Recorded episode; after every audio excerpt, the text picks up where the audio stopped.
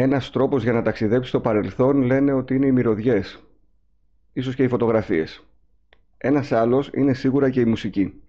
Για να γίνω πιο συγκεκριμένος, οι μουσικές τηλεοπτικών σειρών, εκπομπών και παιδικών προγραμμάτων είναι βέβαιο πως θα καταφέρουν να σε ταξιδέψουν στο παρελθόν.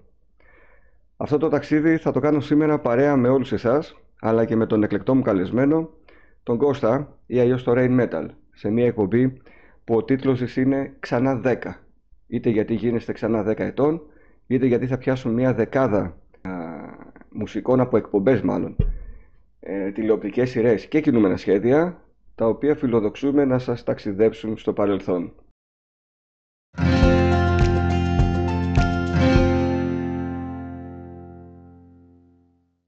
Γεια σου Κώστα. Γεια σου Πάνο. Ε, ξανά 10 ετών. Ίσως ε, σημαίνει ότι είμαστε και λίγο ξεμοραμένοι; Μπορεί να σημαίνει. Εγώ χαίρομαι που είμαστε από αυτούς που μεγαλώνουν και ξεμοραίνονται. Ναι, ή, ή μονίμως 10 ετών επίσης. Και αυτό, αυτό, αυτό δεν ξέρω αν είναι πολύ καλό. Ναι. Ή μέχρι 15, 16, πάντως όχι παραπάνω, ναι. Εντάξει, ε, συμφωνείς ότι οι μυρωδιές, οι φωτογραφίες και η μουσική μπορούν να σε ταξιδέψουν στο παρελθόν; Συμφωνώ, ναι. Και σκέφτομαι τις μυρωδιές ε, που είναι ακόμα πιο δύσκολο να τις βρεις. Γιατί ναι. καλά τα, τα βίντεο και όλα αυτά έχουμε βρει τρόπο. Όταν ανακαλύπτω μυρωδιές, εκεί πραγματικά ενθουσιάζομαι όντως. Κάθε φορά που περπατάω από κάπου και μου μυρίζουν και φτεδάκια να τηγανίζονται, κατευθείαν πηγαίνω στην παλιά μονοκατοικία που είχαμε, στη θέση που βρίσκονταν το σπίτι, που όλος ο δρόμος ήταν μονοκατοικίες και κάθε 10 μέτρα καταλάβαινες τι φαγητό μαγειρεύει η γειτόνισσα. Ναι. Είναι φοβερό αυτό, έτσι, πώς σου έρχονται στο μυαλό κατευθείαν κάποια ερεθίσματα. Είναι, είναι ε, φοβερό. Ε, ελπίζω κάποτε να το, να το εφεύρουν γι' αυτό ε, στα ρετρό. Λες, να, να, διατηρούν, να διατηρούν και την όσφρηση. Λες να καταφέρουν να μας μεταφέρουν και μυρωδιές, πλάκα θα έχει. Λοιπόν, τι είπες, μυρωδιές, τι άλλο, ε, ακούσματα; Φωτογραφίες. Φωτογραφίες, ναι, το οπτικό δηλαδή. Και η μουσική. Παρ' όλα αυτά, να πούμε τι θα κάνουμε σήμερα σε αυτό το podcast. Θα σου βάλω εγώ 10 εισαγωγές τη μία μετά την άλλη από παλιές τηλεοπτικές σειρές, εκπομπές και παιδικά προγράμματα. Θα μαντεύεις, φαντάζομαι θα τις ξέρεις όλες, αλλά θα μαντεύεις από πού προέρχεται αυτή η μουσική και θα συζητάμε γύρω από αυτό. Πού θυμόμαστε να βλέπουμε την ε, σειρά, ε, πόσο ετών ήμασταν, γιατί τη βλέπαμε, τι μας έκανε εντύπωση και έτσι θα τη και εμείς και ο κόσμος. Οπότε να ξεκινήσω με την πρώτη επιλογή που έχω για σένα. Ωραία, για πάμε πάνω. Για πάμε.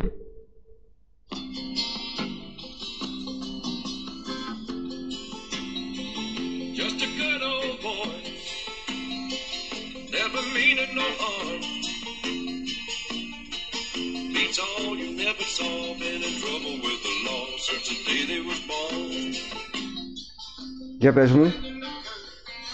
Λοιπόν, η Dukes του Hazard βεβαια Ε, η αγαπημένη μου ίσως ε, τηλεοπτική εκπομπή. Αν δηλαδή μου έλεγαν ποια είναι η νούμερο ένα, αυτή θα επέλεγες. Για τα αμφισβήτητα, ας πούμε. Ναι. Η εκπομπή που με σημάδεψε. Οι ήρωες των παιδικών μου χρόνων, έτσι. Οι ήρωες δηλαδή, των παιδικών μου χρόνων. Το έχω συνδυάσει. Να πούμε ότι... Ο και ο Μπράβο. Η εκπομπή κάνει πρεμιέρα στις 26 Ιανουαρίου του 1979. Ακόμα δεν είχα γεννηθεί. Από το δίκτυο CBS στην Αμερική. Στιγμάτισε μια ολόκληρη γενιά και είχε καθυλώσει τους τηλεθεατές για περίπου 10 χρόνια. Όλοι πλέον θυμούνται τη σειρά με μια γλυκιά νοσταλγία για συγκεκριμένους λόγους που θα μου τους πεις. Η υπόθεση είναι ότι ε, βασικά είναι μια κομμωδία δράσης η Dukes πρωταγωνιστές τρία ξαδέλφια, τα αγόρια και ένα φοβερό και καυτό κορίτσι, ο Ιούκ, ο Μπό και η Ντέιζι. πολλά παιδικά δωμάτια είχαν τότε σε αφήσα την Ντέιζι πάνω από το κρεβάτι. Ναι. Ο Σερίφης Ρόσκο φυσικά. Για πες μου. Ε, όχι, εγώ πήγα να πω ότι ε, είχα αρχίσει να καταλαβαίνω λίγο τι σημαίνει Ντέιζι ε, σαν νόημα. Αλλά ήμουν αρκετά μικρός. Δηλαδή, ε, κάποια καλά έτσι τα έχω χάσει όλα αυτά. Ναι, ναι. Και ε, εγώ σκέψω ότι έβλεπα λογικά πρέπει να ήμουν 5 ετών τους Dukes, οπότε ήδη παίζονταν 5 χρόνια, 5 χρόνια η σειρά. Ε, ήμασταν μικροί όντως, για να πάει το μυαλό μας τόσο στο πονηρό εκεί με την Daisy. Εγώ τώρα την εκτίμησα την Daisy από το YouTube. Φαντάσου. Αλλά πάντοτε μου έκανε εντύπωση η κλωτσιά που έδινε στο Ρόσκο, στους mm τίτλους αρχής. Ε, μου άρεσε σαν ε, animation, να το πούμε έτσι με όρους video game.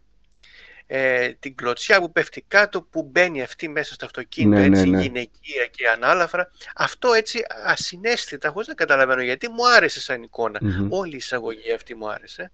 Ήξερες ότι η σειρά εμπνεύστηκε από μια άλλη σειρά που πεζόταν στην Αμερική που βέβαια δεν είχε τόσο επιτυχία όπως η Dukes η οποία λεγόταν Moon Runners. Όχι, δεν το ξέρω. Θα σημείωσε το να το ψάξεις, λογικά θα υπάρχει κάτι στο YouTube από τρέιλερ και τα λοιπά. Μοιάζει πολύ. Η σειρά φτάνει στην Ελλάδα το 1981 και μετά πάει στην Κύπρο. Η Ελλάδα μέσα από την ΕΡΤ προβάλλει τη σειρά, η Κύπρος μέσα από τη ΡΙΚ, από τα κρατικά κανάλια. Πρεμιέρα στη χώρα μας 6 Ιουλίου του 1981. Τι θυμάσαι εκτός από την Daisy? Ε, λοιπόν, ε, θυμάμαι καταρχήν ότι για πρώτη φορά την είδα με χρωμα ε, όταν είχα πάει στο νοσοκομείο για αφαίρεσης σκολικοειδίτιδας. Ήμουνα ας πούμε ε, τρίτη δημοτικού. Ε, πάντως είχαν περάσει κάποια χρόνια που το βλέπα σπρώμαυρο. Δεν είχε περάσει από το μυαλό μου γενικότερα ότι η τηλεόραση μπορεί να είναι και έγχρωμη. Ναι. Δηλαδή κάπου το ήξερα σαν μια πληροφορία, ρε παιδί μου, δεν, δεν με απασχολούσε. Το χρώμα δεν υπήρχε στο μυαλό μου. Οπότε ξαφνικά στο δωμάτιο του νοσοκομείου που είχε, ε, που είχε έγχρωμη τηλεόραση, βλέπω ξαφνικά τους Dukes. Βλέπω αυτό το πορτοκαλί αυτοκίνητο. Και δεν το ξεχάσω ποτέ αυτό. Όταν είχες την ασπρόμαυρη τηλεόραση, τι χρώμα είχες κατά νου ότι μπορεί να είναι το αυτοκίνητο; Δεν με απασχολούσε καν. Καθόλου. ένα, ένα γκρι αυτοκίνητο δηλαδή έβλεπες. Όπως όταν έβλεπα τους ποδοσφαιρικούς αγώνες, οι οποίοι ήταν ασπρόμαυροι και έλεγε ο εκφωνητής για όσους έχετε ασπρόμαυρους δέκτες, η ομάδα με τα μαύρα, ξέρω εγώ, είναι ο Πανιόνιος. Η άλλη είναι ο Μακεδονικός. Ναι. Έλεγα εντάξει, εγώ βλέπω την ομάδα με τα σκούρα. Δεν με απασχολούσε το θέμα. Είναι πώς είναι κάποιοι που έχουν πρόβλημα που δεν θέτουν θέμα, ας πούμε, να, να δουν ή να δουν με χρώμα. Έτσι ήταν και όταν βλέπεις με ασπρόμαυρη τηλεόραση. Και όταν είσαι και μικρός, βέβαια. Έτσι. Εννοείται. Και τα, θα θεωρήσω όλα αυτά κάπως ότι έτσι είναι γενικώς. Θυμάσαι πώς ε, λεγόταν το αυτοκίνητο; Βέβαια, ο General Lee. Έτσι. Και αυτό ε, μετά συνειδητοποίησα ότι ο, ο General Lee και η σημαία της Confederation της Συνομοσπονδίας είναι τα σύμβολα του Αμερικανικού και ότι αυτά τα παιδιά, τα Good Old Boys είναι τα παιδιά του Νότου. Μετά όλα αυτά τα κατάλαβα βέβαια Τώρα σαν παιδί έβλεπα δύο νεαρούς συμπαθείς να οδηγούν έτσι παρακινδυνευμένα, να κάνουν έτσι, να σπινάρουν, να κάνουν αυτά τα άλματα, τα άλματα. φοβερά. Τα άλματα βασικά ήταν αυτό το οποίο ναι. ε, με εντυπωσίαζε και με ενθουσίαζε σαν παιδί. Και θυμάμαι είχα πάρει και ένα αυτοκινητάκι, ε, ας το πούμε το οποίο το, το πίεζες στο έδαφος, ε, μπρος πίσω δεν θυμάμαι, και αυτό έπαιρνε φόρα και μετά το άφηνε και έτρεχε μόνο του. Ναι, ναι, ναι. Πάνω σε ένα πλαστικό διάδρομο. Δεν ξέρω αν το είχες αυτό το παιχνίδι. Είχα παρόμοιο σε kit. Α, ναι. Αργότερα. Αυτό ήταν βέβαια λίγο χοντροκομμένο το αυτοκίνητο για πρακτικούς λόγους. Για να, ναι, ναι. να το, να το πατάς, να το πας προς τα πίσω βέβαια. Και εντάξει, είχε και μια ερωτομή και λέω, μα το αυτοκίνητο των Dukes δεν έχει ερωτομή, τι είναι αυτό τώρα; Αλλά είχε το, το χρώμα, το πορτοκαλί Ε, ναι, εντάξει. Λίγο τα φέρναν στα μέτρα τους και οι εταιρείες, ε, δεν είχαν και τα δικαιώματα που θα έπρεπε, οπότε λίγο μπορεί να ήταν διαφορετικό.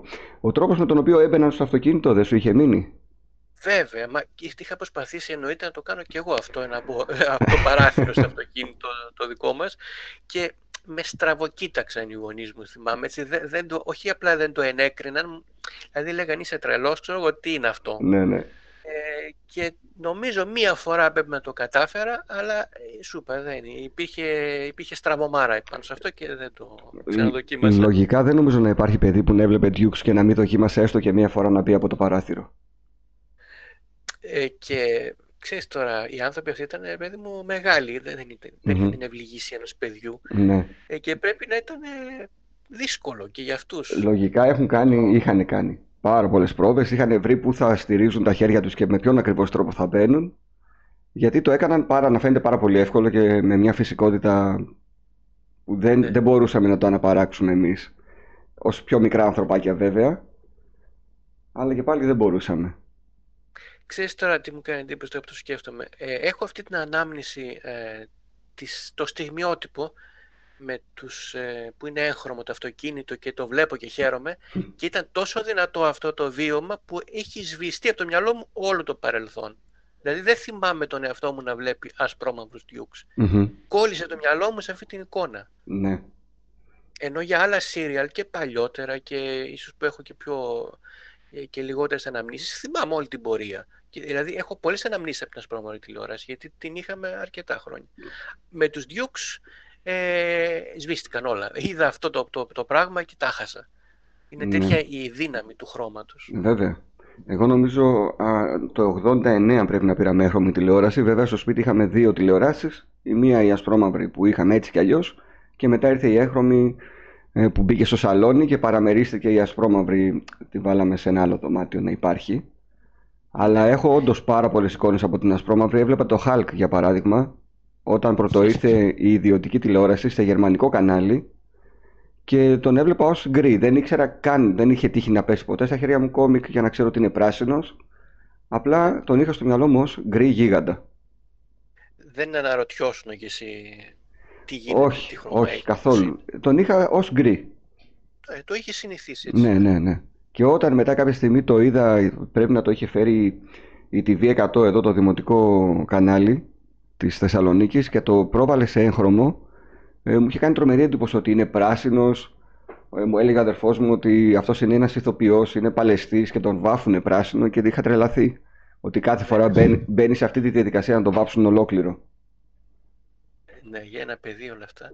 Ε, επίσης θυμάμαι και τη, το, το είχα αυτό το, Μπράβο. την, ε, την, την κραυγή που έβγαζε Είχα! Σαν να ήταν καουμπόιδες. ο, ο Μπό, ο Ξανθός μάλλον. Ναι.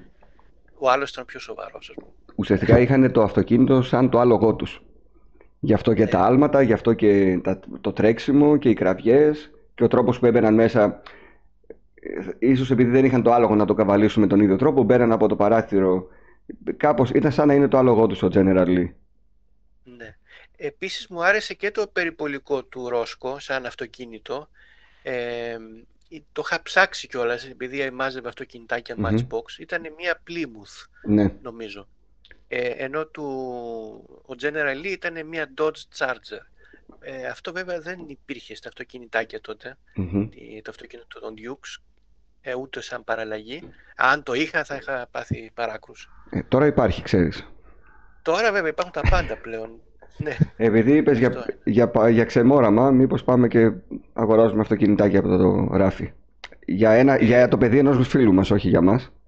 εγώ το έχω κάνει, ξέρεις, πριν την πανδημία στο σούπερ μάρκετ. Έχει κάτι καρτελάκια... Στα ταμεία δίπλα, Ε, εκεί που κρέμονται; Ε, Ναι, Ή στους διαδρόμους; όχι, στο δικό μου σούπερ μάρκετ είναι στο, στο, κάτω, στο, στο υπόγειο, ας πούμε, Μμμ. μαζί με κονσ- κονσέρβες. Μου Μάλιστα. πήρα ένα Volkswagen, μετά πήρα μια Mercedes, μια BMW, έχω πάρει τρία-τέσσερα. Ωραίος. Και όταν τα έπαιρνα και τα έβαζα στο ταμείο, λέω τι κάνεις ρε, λοιπόν τώρα. Είσαι, δηλαδή αυτό είναι αρρώστια, ας πούμε. Εντάξει. Και το κόψε, λέω, «Ε, εντάξει, φτάνει τώρα. Εντάξει. Μπορείς να πας Γιατί από δεν- άλλο σούπερ μάρκετ πάντως. Ξέρεις γιατί δεν το κάνω πλέον, γιατί έβλεπα ότι δεν τα ανοίγω καν και δεν παίζω κιόλας, δηλαδή πάνε χαμένα τα λεφτά. Ναι, εντά- ε, κοίταξε τώρα, άμα αν έπαιζες, εκεί θα το πηγαίναμε αλλού το θέμα της συζήτησης. Ναι. Αλλά θα μπορούσε να τα ανοίξεις, να τα βάλεις έτσι δίπλα σου μέσα στην τηλεόραση, να φαίνονται. Κοίταξε, όσο ε, λογική σε εισαγωγικά έχει ή δεν έχει να παίζεις, ξέρω εγώ, ε, βίντεο παιχνίδια, ε, άλλη τόση παρεμφέρεση να παίζεις και αυτοκινητάκια. Δεν απέχει και πολύ, μην νομίζεις. Εντάξει. Παιχνίδι είναι το ένα και το άλλο. Έχω αρκετά, οπότε δεν θέλω να πω κάτι άλλο. Ναι. Και παίρ- παίρνω κι εγώ ακόμη αυτοκινητάκια. Μερικά, δηλαδή όταν πέτυχα τον kit σε επανέκδοση, δεν μπόρεσα να κρατηθώ να μην πάρω δύο. ναι. Ένα για να το ανοίξω και ένα για να είναι σφραγισμένο. Εγώ επίσης, ε, ε, δεν ξέρω αν θα μιλήσουμε γι' αυτό, ε, είχα δει ένα βίντεο που έχεις κάνει για ένα ανθρωπάκι για τον Χίμαν. Μμμ. Εγώ παρότι δεν είχα μεγάλη επαφή, από αυτό το βίντεο που είδα μου άρεσε τόσο πολύ αυτή η φιγούρα που ήθελα και εγώ να την πάρω. Βέβαια είδα μετά ότι την πανάκριβε και λέω άστο. Πλέον κυκλοφορούν σε συγκεκριμένα καταστήματα που φέρνουν τέτοια είδη και στοιχίζει 20 ευρώ. Ορίστε, θα το έπαιρνα πάλι εγώ 60, 70, 80 αυτό, και θα αυτό, έκανε 20. Αυτό. Θα, εγώ θα σου στείλω link ίσα ίσα για να σε μπριζώσω και εσύ μετά κάνει ό,τι καταλαβαίνεις. Λοιπόν, αυτή ήταν η Dukes. Ναι. Επειδή έχουμε να συζητήσουμε για 10 εκπομπές, θα κοιτάξω να είναι γύρω στο 10-15 λεπτό να μας ε, πιάνει χώρο η κάθε εκπομπή. Οπότε πάμε στον ναι. επόμενο ήχο που θα κληθείς να μαντέψεις.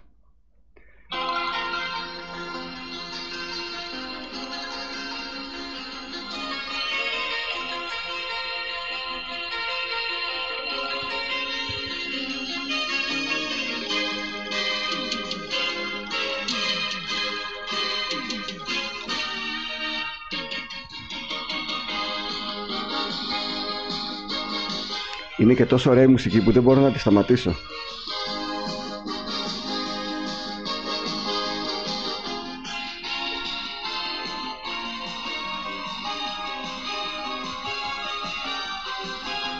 Για πες μου.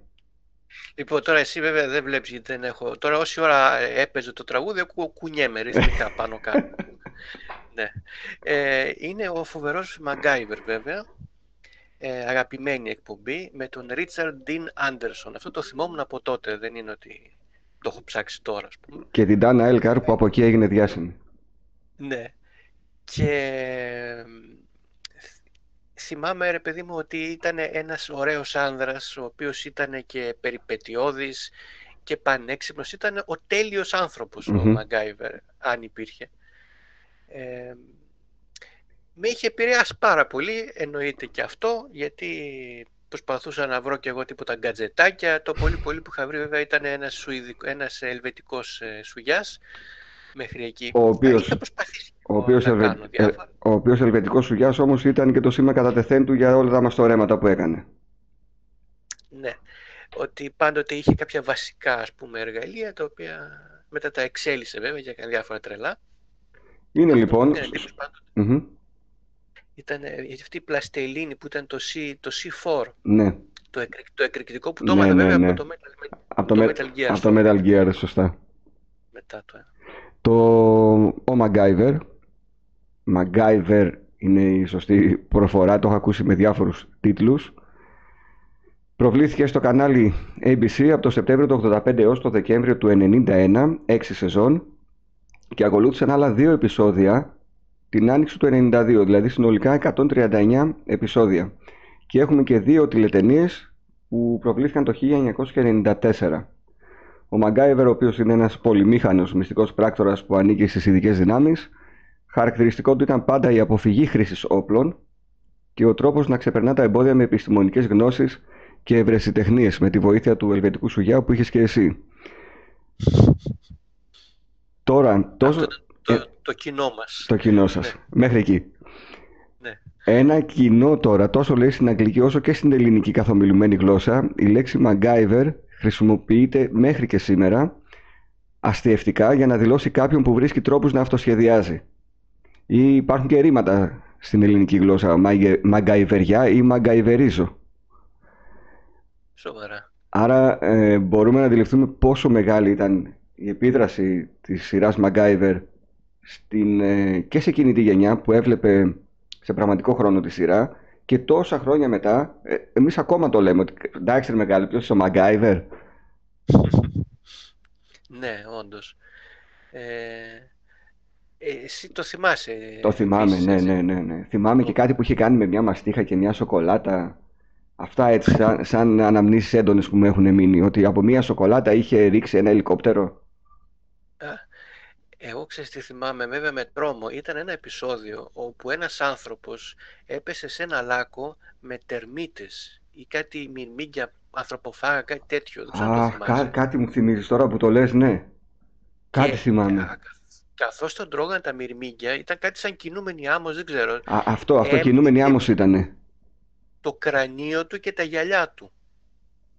Και είχα ναι. φρίξει. Ναι, ναι, ναι. Το θυμάσαι. Το θυμάμαι, το θυμά... θυμάμαι που είπες στην κινούμενη άμμο και τα μερμήγκια. Το, το, την κατάληξη δεν τη θυμόμουν, ότι έμεινε το κρανίο με τα γυαλιά.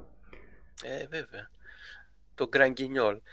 και αυτό ρε παιδί μου, λέω, καλά τα πήγαμε μέχρι εδώ. Αυτό τι, φαντάσου, παρότι εγώ μ' άρεσε το σπλάτερ έτσι σαν ναι. παιδί, αυτό ρε παιδί μου με τρόμαξε πραγματικά. Σε τρόμαξε. Ό,τι δεν με έχει τρομάξει Παρασκευή και 13 και διάφορα άλλα, αυτό με τρόμαξε. Γιατί φάνηκε πιο ρεαλιστικό. Δηλαδή ότι όντως, γιατί τα μυρμήγκια είναι κάτι, το, κάτι πράγματα που τα βλέπεις, mm-hmm. έντομα που τα βλέπεις. Και λες, μήπως την πατήσω κι εγώ έτσι, να, να προσέχω, πως έχει πολλά μυρμήγκια εκεί Πάντως, ναι. επειδή είπες να μην την πατήσω κι εγώ, υπάρχει σελίδα στο ίντερνετ όπου είναι οι φίλοι τρελοί φαν της σειράς από τότε μέχρι σήμερα.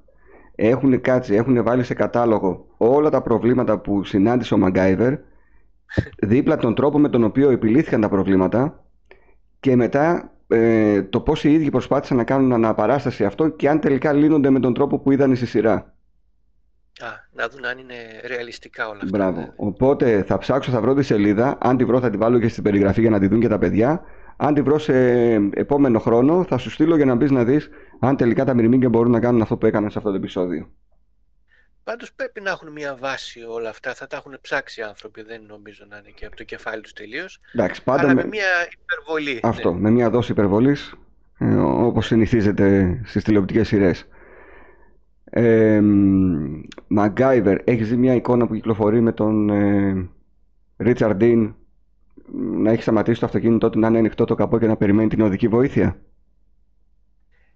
Ε, Τώρα, στα, στα τελευταία χρόνια, έτσι, πρόσφατη φωτογραφία. Α, πρόσφατη όχι. Και λέει, ξέρεις, να, και ο Μαγκάιβερ δεν μπορεί να λύσει το πρόβλημα του αυτοκινήτου του. ναι, ε, εγώ αποφεύγω να δω πώς είναι σήμερα η, οι ηθοποιοί. πρωταγωνιστές του παρελθόντος γιατί παθαίνω σοκ, όχι ναι. αστεία. Γιατί έχουν περάσει και πολλά χρόνια. Παθαίνει σοκ γιατί μεγάλωσαν αυτοί ή γιατί συνειδητοποιείς ότι μεγάλωσες κι εσύ; Γιατί μεγάλωσαν αυτοί. Εμένα εκείνη τη στιγμή δεν με νοιάζει. Εγώ mm. τον εαυτό μου το θεωρώ ως παρατηρητή, ως τρίτος, που δεν υπάρχω εγώ. Ε, με ενδιαφέρουν αυτοί και mm-hmm. στεναχωριέμαι που ειδικά μια ωραία γυναίκα, ξέρω εγώ, να τη δω ε, αλλά... Όπως την ε, συμπροταγωνίστρα του, του Tom Cruise στο Top Gun. Ναι, κάτι είχα δει πρόσφατα. Η οποία, εντάξει, μεγάλος, είναι με, μεγάλη γυναίκα, ρε παιδί. Δεν είναι, ο Tom Cruise είναι αυτός που είναι, δεν αλλάζει. Ό, όσα χρόνια για να περάσουν, έτσι θα τον βλέπουμε. Και λες, πω ρε φίλε, πώς έγινε έτσι εκείνη θεά που ήταν στην ταινία. Ναι, ε, καλό, ο Tom Cruise τώρα δεν ξέρω τι... Και τι κάνει κάτι, κάποια κατεργαριά γίνεται τώρα εκεί πέρα, δεν ξέρω. Είχα δει, ε, είχες δει το, το Poltergeist, ένα thriller, ναι. ε, με το παιδάκι αυτό ναι, ναι, ναι. την τηλεόραση. Λοιπόν, η μητέρα, η, η Τζόμπεθ Williams, τέλος mm. πάντων, δεν ήταν κάποια έτσι κλασική καλονή, ρε παιδί μου. Ε, λέω, καθώς, αλλά μου άρεσε πάντοτε. Σαν... Γοητευτική ήταν. Γοητευτική. Και καθώς βλέπω, και είναι ο λόγος που δεν μπορώ να δω και ταινίες πλέον στο κομπιούτερ, πατάω το πώ, λέω, για να δω πώς είναι σήμερα. ε, Μπορείς να παρακολουθείς ταινία έτσι. Ε, όχι. Πατάω το, βλέπω σήμερα, ξέρω εγώ. Ε, βλέπω και παθαίνω σοκ. Μετά το παιδάκι πέθανε. Ξέρω, ε, δεν μπορείς να δεις ναι. έτσι ταινία. Ναι, ναι, ναι. Όχι. Δηλαδή, νοσταλγώ το DVD και, το, και τη βιντεοκασέτα, τουλάχιστον ε, έβλεπες απερίσπαστο μια ταινία. Πάντως, το κάνουμε γιατί είχαμε ξεφύγει και εμείς εδώ στο σπίτι. Όταν κάθομαι με τη γυναίκα μου να δούμε μια ταινία, η συμφωνία είναι ότι τα κινητά θα πάνε σε άλλο δωμάτιο. Θα είναι στην κρεβατοκάμαρα. Στο αθόρυβο ή στη δόνηση. Και μόνο αν επιμένει κάτι θα ασχοληθούμε με το τηλέφωνο. Ναι, ε, μπράβο, άμα το τηρείτε και Ναι, γιατί αλλιώς μπαίνει συνέχεια σε, αυτό το, σε αυτή την παγίδα να ψάξουμε τους ηθοποιού πώς είναι σήμερα. Ε, μετά το ένα θα φέρει το άλλο και καταλήγουμε και οι δύο να κοιτάμε το κινητό και όχι την ταινία. Και αφού τελειώσει η ταινία, ε, δεν ήταν και πολύ ωραία. Ε, πώς να είναι ωραία αφού δεν την είδες; Έλατε. Δεν μου λες θυμάσαι πότε προβαλόταν ο Μαγκάιβερ. Μαγκάιβερ στην Ελλάδα νομίζω ήρθε μία χρονιά μετά, δηλαδή το 1986. Όχι, ε, μέρα. Μέρα. Της εβδομάδας. Όχι, αυτά ήταν Κυριακή. Κυριακή. Δεν θυμάμαι καθόλου. Ούτε τον Κιτ που τον έβλεπαν λοιπόν δεν θυμάμαι πότε προβαλόταν. Πρέπει να βρούμε κανένα παλιό πρόγραμμα τηλεόρασης. Εγώ εγώ ξέρεις, θυμάμαι μια φορά είχα πάει κάπου με τους γονείς μου στο Λουτράκι, τέλος πάντων είχα ταλαιπωρηθεί πάρα πολύ με το τρένο και όλα και γύρισα και ήταν μια όαση ότι παρακολουθούσα ή το μυστήριο του Χρυσού Πυθίκου ή το Μαγκάιβερ. Ναι. Άρα ξέρω ότι ήταν Κυριακή, περίπου. Αλλά μπορεί να ήταν και Σάββατο, γιατί άμα ήταν Κυριακή θα το είχα ε, συνδέσει και με αγχος ότι αρχίζει το σχολείο. Την επόμενη μέρα, σαν, σαν την αθλητική Κυριακή ένα πράγμα δηλαδή. Α, βέβαια. Που άκουγες μουσική και έλεγες πω, πω τι ωραία έχει αθλητική Κυριακή και μετά, όχι, πρέπει να κοιμηθώ νωρίς γιατί ξυπνάμε το πρωί. Όταν ε, άρχιζε η, η, παρουσίαση της Τρίτης Εθνικής, εκεί καταλάβαινε ότι είναι ώρα για ύπνο πλέον. Mm. το είχα συνδυάσει ότι η ώρα έχει πάει 9 και 4, είναι η ώρα της Τρίτης Εθνικής. η ώρα του κρεβατιού. Πράγμα, ναι και δεν έχω δει ποτέ τι έγινε με τους ομίλους, ποιος ε, ναι. ξέρω εγώ, ε, προηγούνταν, γιατί εκεί έφευγα πλέον. Ε, Ό,τι έχω δει μέχρι Β. Μέχρι Β. Μαγκάιβερ έχεις μπει στη διαδικασία να ξαναδείς τώρα που είσαι πιο μεγάλος; Όχι, ποτέ. Αυτό είναι. Δεν, Σαν να φοβάμαι να ξαναδώ Μαγκάιβερ. Εγώ έβαλα πριν από περίπου ένα δίμηνο και είδα τα δύο πρώτα επεισόδια που ήταν και ο πιλότος της σειράς. Μπορώ να σου πω ότι πιο πολύ γέλασα Πα, παρά εντυπωσιάστηκα. Δηλαδή το πώς καταφέρει να τους ξεφεύγει και οι άλλοι να μην τον ακούνε ποτέ. Δηλαδή να κάνει τόσο θόρυβο μέσα στα χόρτα, να πέφτουν πέτρες, να κατρακυλάνε και οι φρουροί να μην παίρνουν χαμπάρι τίποτα. Είναι δηλαδή σαν ένα είδος ε, solid snake, ας πούμε. Ε, τουλάχιστον στα δύο πρώτα επεισόδια, ναι. Αλλά εντάξει, πιο πολύ γελάς. Λες, φίλε, δεν γίνονται αυτά τα πράγματα. Δηλαδή, τώρα, αν γυριζόταν μια σειρά και έκανε αυτό το πράγμα, δεν θα περπατούσε καθόλου. Επίσης τώρα ε, από, από τους τίτλους της αρχής θυμάμαι εκεί το στιγμιότυπο που τρώει ένα παγωτό φωνάκι. ναι. Αυτό είναι αγαπημένη μου σκηνή αυτή. Με τα μαύρα γυαλιά τα Ray-Ban. ναι, ναι, ναι. Ε, ότι ε, ακόμα και ένας θεός όπως ο Richard Dean Anderson τρώει το παγωτό του Άρα και εμείς μπορεί να φάμε τα παγωτά μας χωρίς τύψη κτλ. Ακριβώς. Βέβαια τώρα έχουν, έχουν κοπεί και αυτές οι εισαγωγές από τις σειρές γιατί θέλουν να γλιτώσουν και το παραμικρό χρόνο και να μπουν κατευθείαν στο ψητό. Ενώ τότε, από τότε μας έχουν μείνει κυρίως οι εισαγωγές των, των σειρών. Ναι. Το είδα αυτό και στο καινούριο Χαβάη 5.0. Ναι. Που το πετσόκοψαν τελείως για να κερδίσουν χρόνο, αυτό που λες. Δεν, δεν ξέρω αν, αν ξεπερνάει πλέον τα 60 δευτερόλεπτα, το 1 λεπτό. Τι, και πολλά λες. Ναι. Ίσως, ναι, ίσως λέω και πολλά. Ζήτημα είναι, ναι. Για πάμε στην επόμενη μουσική που θα ακούσεις, να δω. Μέχρι στιγμής τα βρίσκεις όλα.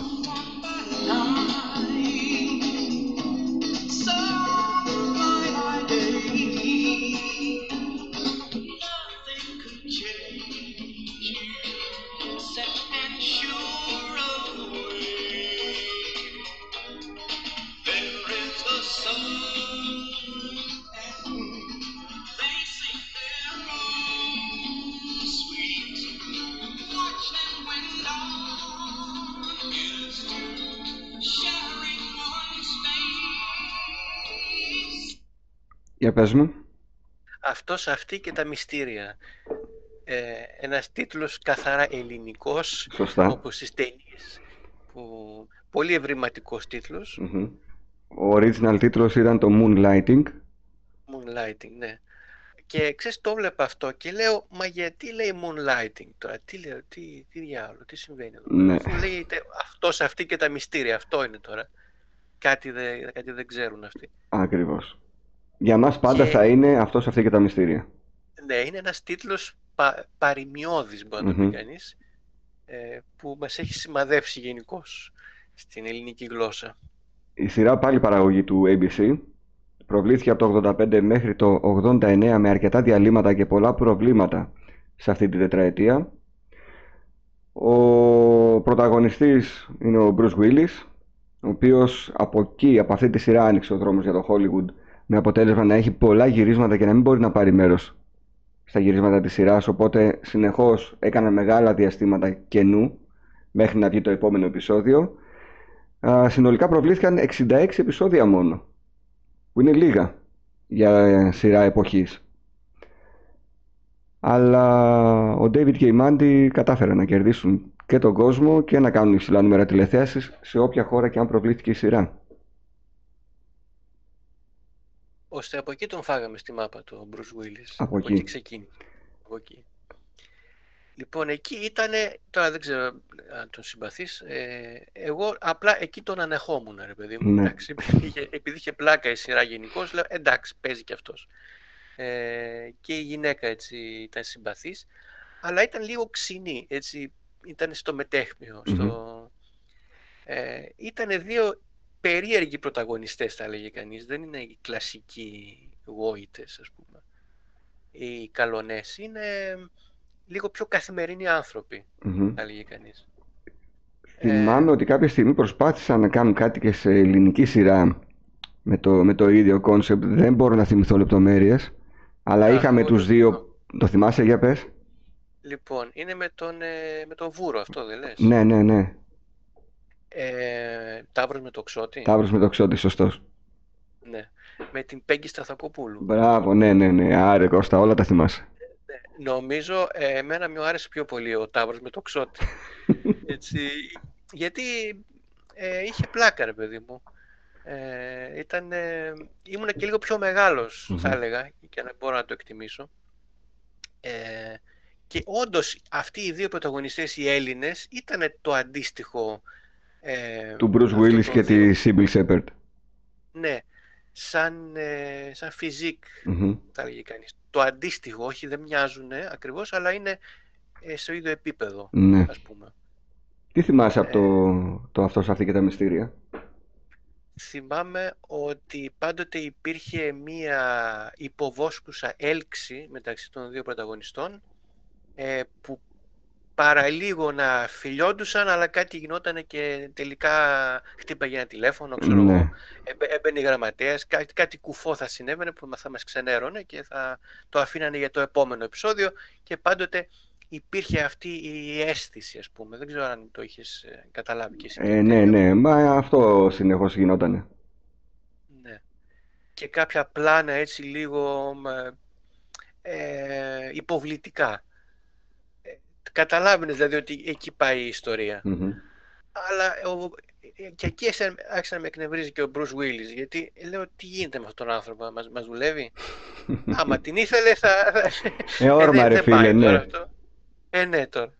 Μας το παίζεις πια γόης και έτσι και τέλος πάντων όλο σαν χλαμάρες. Ο Μπρος Γουίλης για να πάρει το ρόλο ήταν ο νούμερο 3001 από τους νεαρούς που πέρασαν ε, για οντισιόν και ήταν ο τελευταίος. Ναι. Είναι αυτό που λες καμιά φορά, πού να πάω τώρα εγώ να, να διαγωνιστώ, ε, έχουν περάσει 3.000 πριν από μένα, δεν θα βρουν ένα.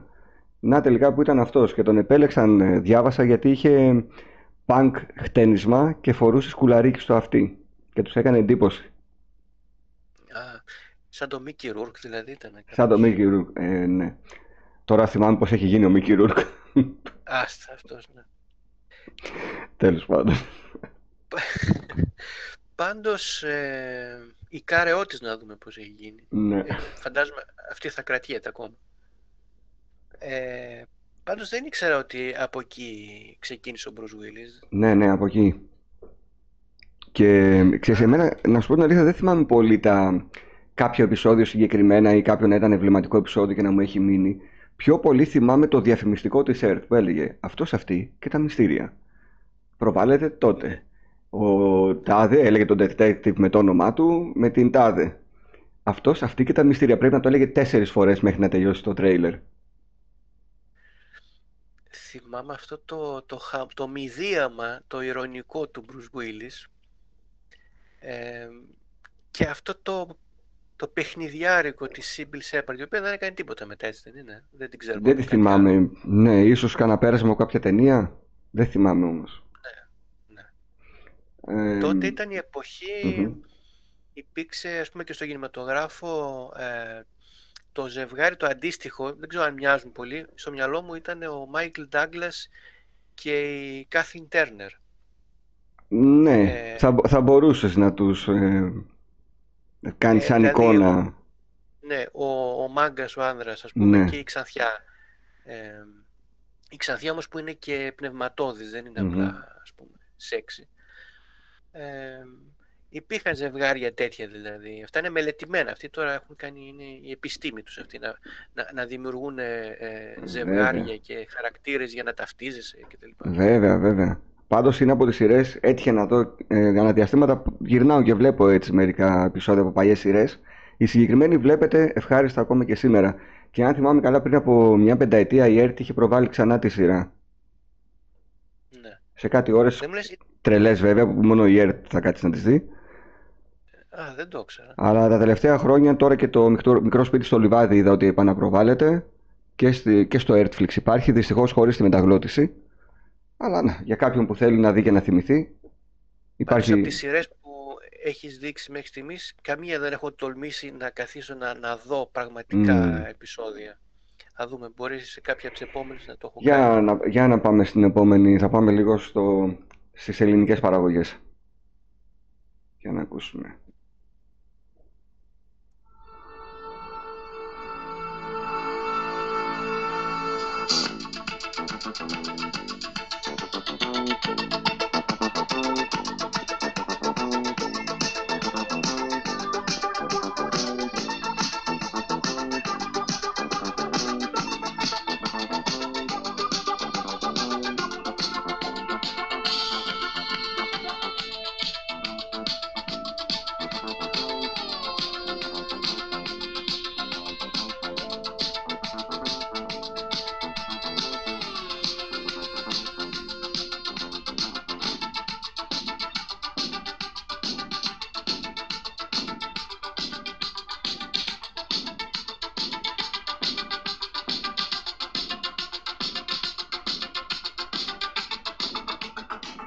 Για πες μου.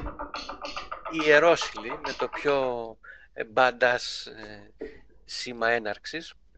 Ε, θ- Φοβερή σειρά. πριν ξεκινήσουμε να γράφουμε, λέγαμε ότι θα έχουμε θέμα με τα copyrights. Εδώ θα έχουμε copyrights όχι από την ΕΡΤ για τους ιερόσυλους, αλλά από την Diana Ross. Ε, ναι, η Νταϊάννα Ρος τα ξέρει όλα αυτά εδώ πέρα που γίνονται. Νομίζω πως δεν το ξέρει για το συγκεκριμένο. Λοιπόν, σωστά, σωστά μάντεψες η Ιερόσυλη από την ΕΡΤ με ρεκόρ τηλεθέαση στη δεκαετία του 80 ξε, ξεπέρασε ακόμα και την ε, δόξα του άγνωστου πόλεμου.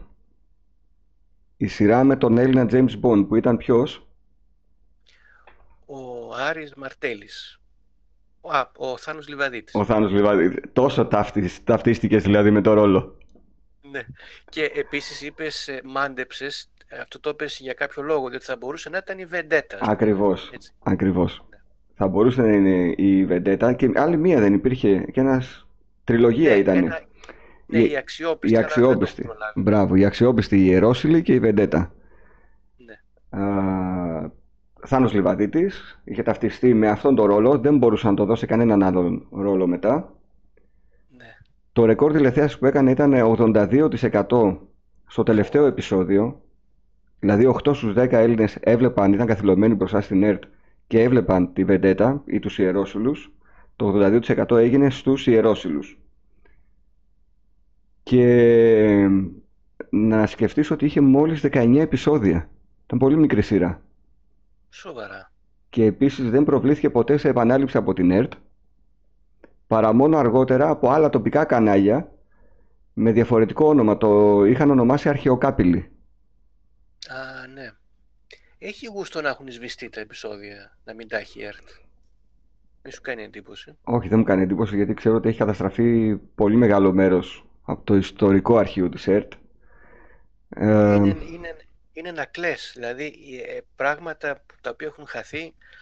Ε, ελπίζω αυτά τα πιο μεταγενέστερα, γιατί τα, τα, αυτά της δεκαετίας του 70 σίγουρα έχουν χαθεί όλα και αρχές του Μμμ. 80.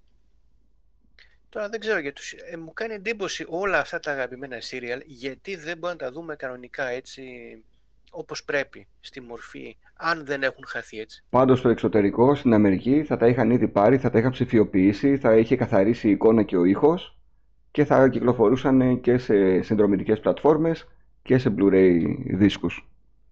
Ε, ναι, οι άνθρωποι ξέρουν από τηλεόραση και ξέρουν από κοινή λογική. Δεν έχουν αυτή τη, την τρέλα την ελληνική. τέλος πάντων. Ακριβώς. Για όσους άρεσε το μουσικό θέμα, να πούμε ότι είναι από το τραγούδι Loving, Living and Giving της Diana Ross ε, του 1978 και δε- τι, τι να πρωτοποιείς για αυτή τη σειρά Κώστα, τι θυμάσαι, που εγώ θυμάμαι να να την παρακολουθώ, Μπρούμ ήταν στο χαλί, στηριγμένο στα, στους αγκώνες, με αμύωτο ενδιαφέρον, μου φαινόταν τόσα, ε, αυτό το κυνηγητό, το αστυνομικό, η ανακάλυψη των εγκληματιών, ε, ήταν, ήταν ένα μαγικό ταξίδι μυστηρίου. Εσύ έβλεπες ε, τη, τους ιερόσυλους. Εγώ ή, το- ή το άλλο. νομίζω ότι, νομίζω ότι έβλεπα τη Βεντέτα. Ναι. Ε, δεν θυμάμαι εγώ ακριβώς την ιστορία της Βεντέτας. Αυτό που μου είχε κάνει εντύπωση με τους ιερόσυλους ήταν ότι είχαν ε, κάποιες πολύτιμες βυζαντινές εικόνες Μμμ. που τις είχαν ε, πριονίσει ε, για να τις ε, μεταφέρουν κρυφά.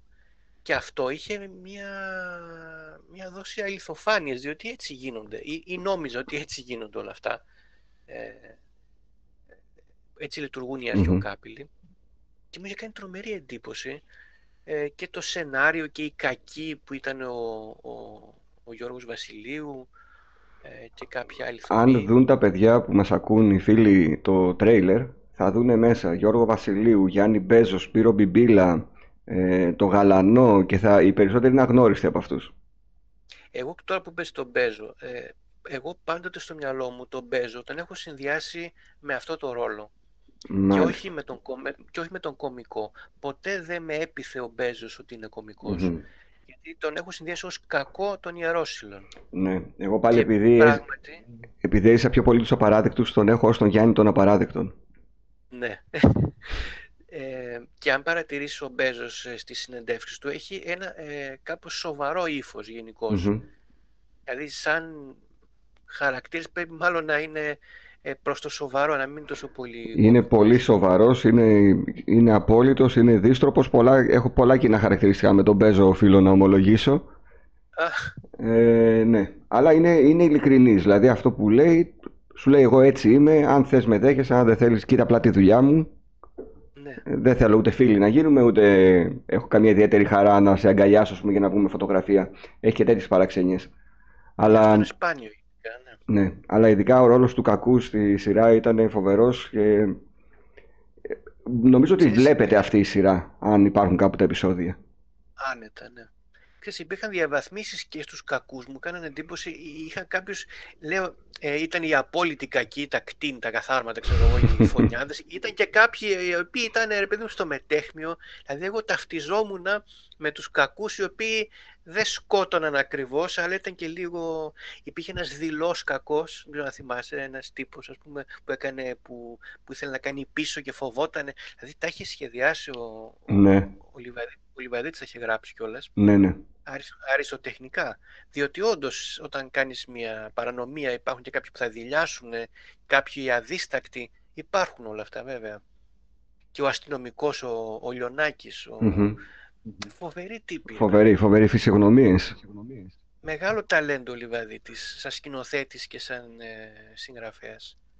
Όντως. Και στο ρόλο αυτό βέβαια ήταν άψογος. Ε, και ο, ο, ένας άλλος ε, που έκανε τον Ισαγγελέα Μμμ. Ε, όλοι αυτοί οι ρόλοι ήταν καταπληκτικοί. Δεν θυμάμαι τα Και ονόματά η- τους, αλλά θυμάμαι τη φυσιογνωμία τους. Και η γυναική ρόλη ε, έπαιζε και η Φιλίνη νομίζω.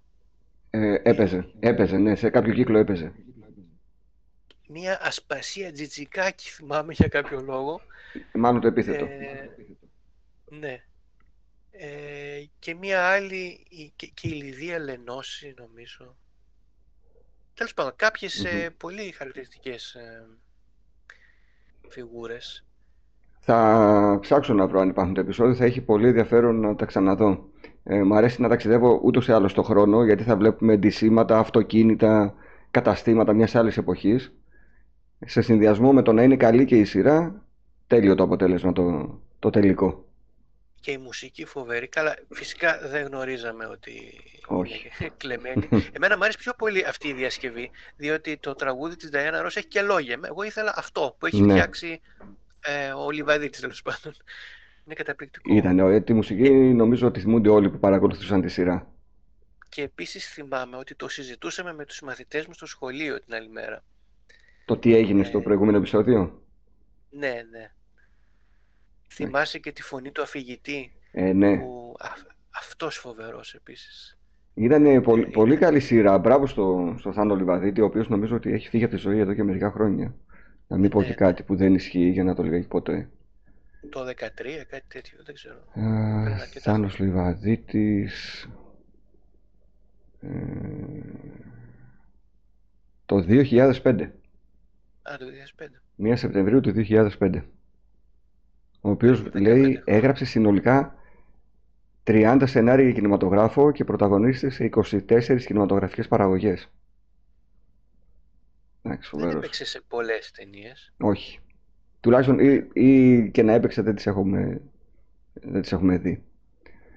Πάμε στην επόμενη ξένη σειρά, που εδώ ίσως και λόγω ηλικίας εγώ να έχω και περισσότερα πράγματα να θυμάμαι και να πω. Για να ακούσουμε.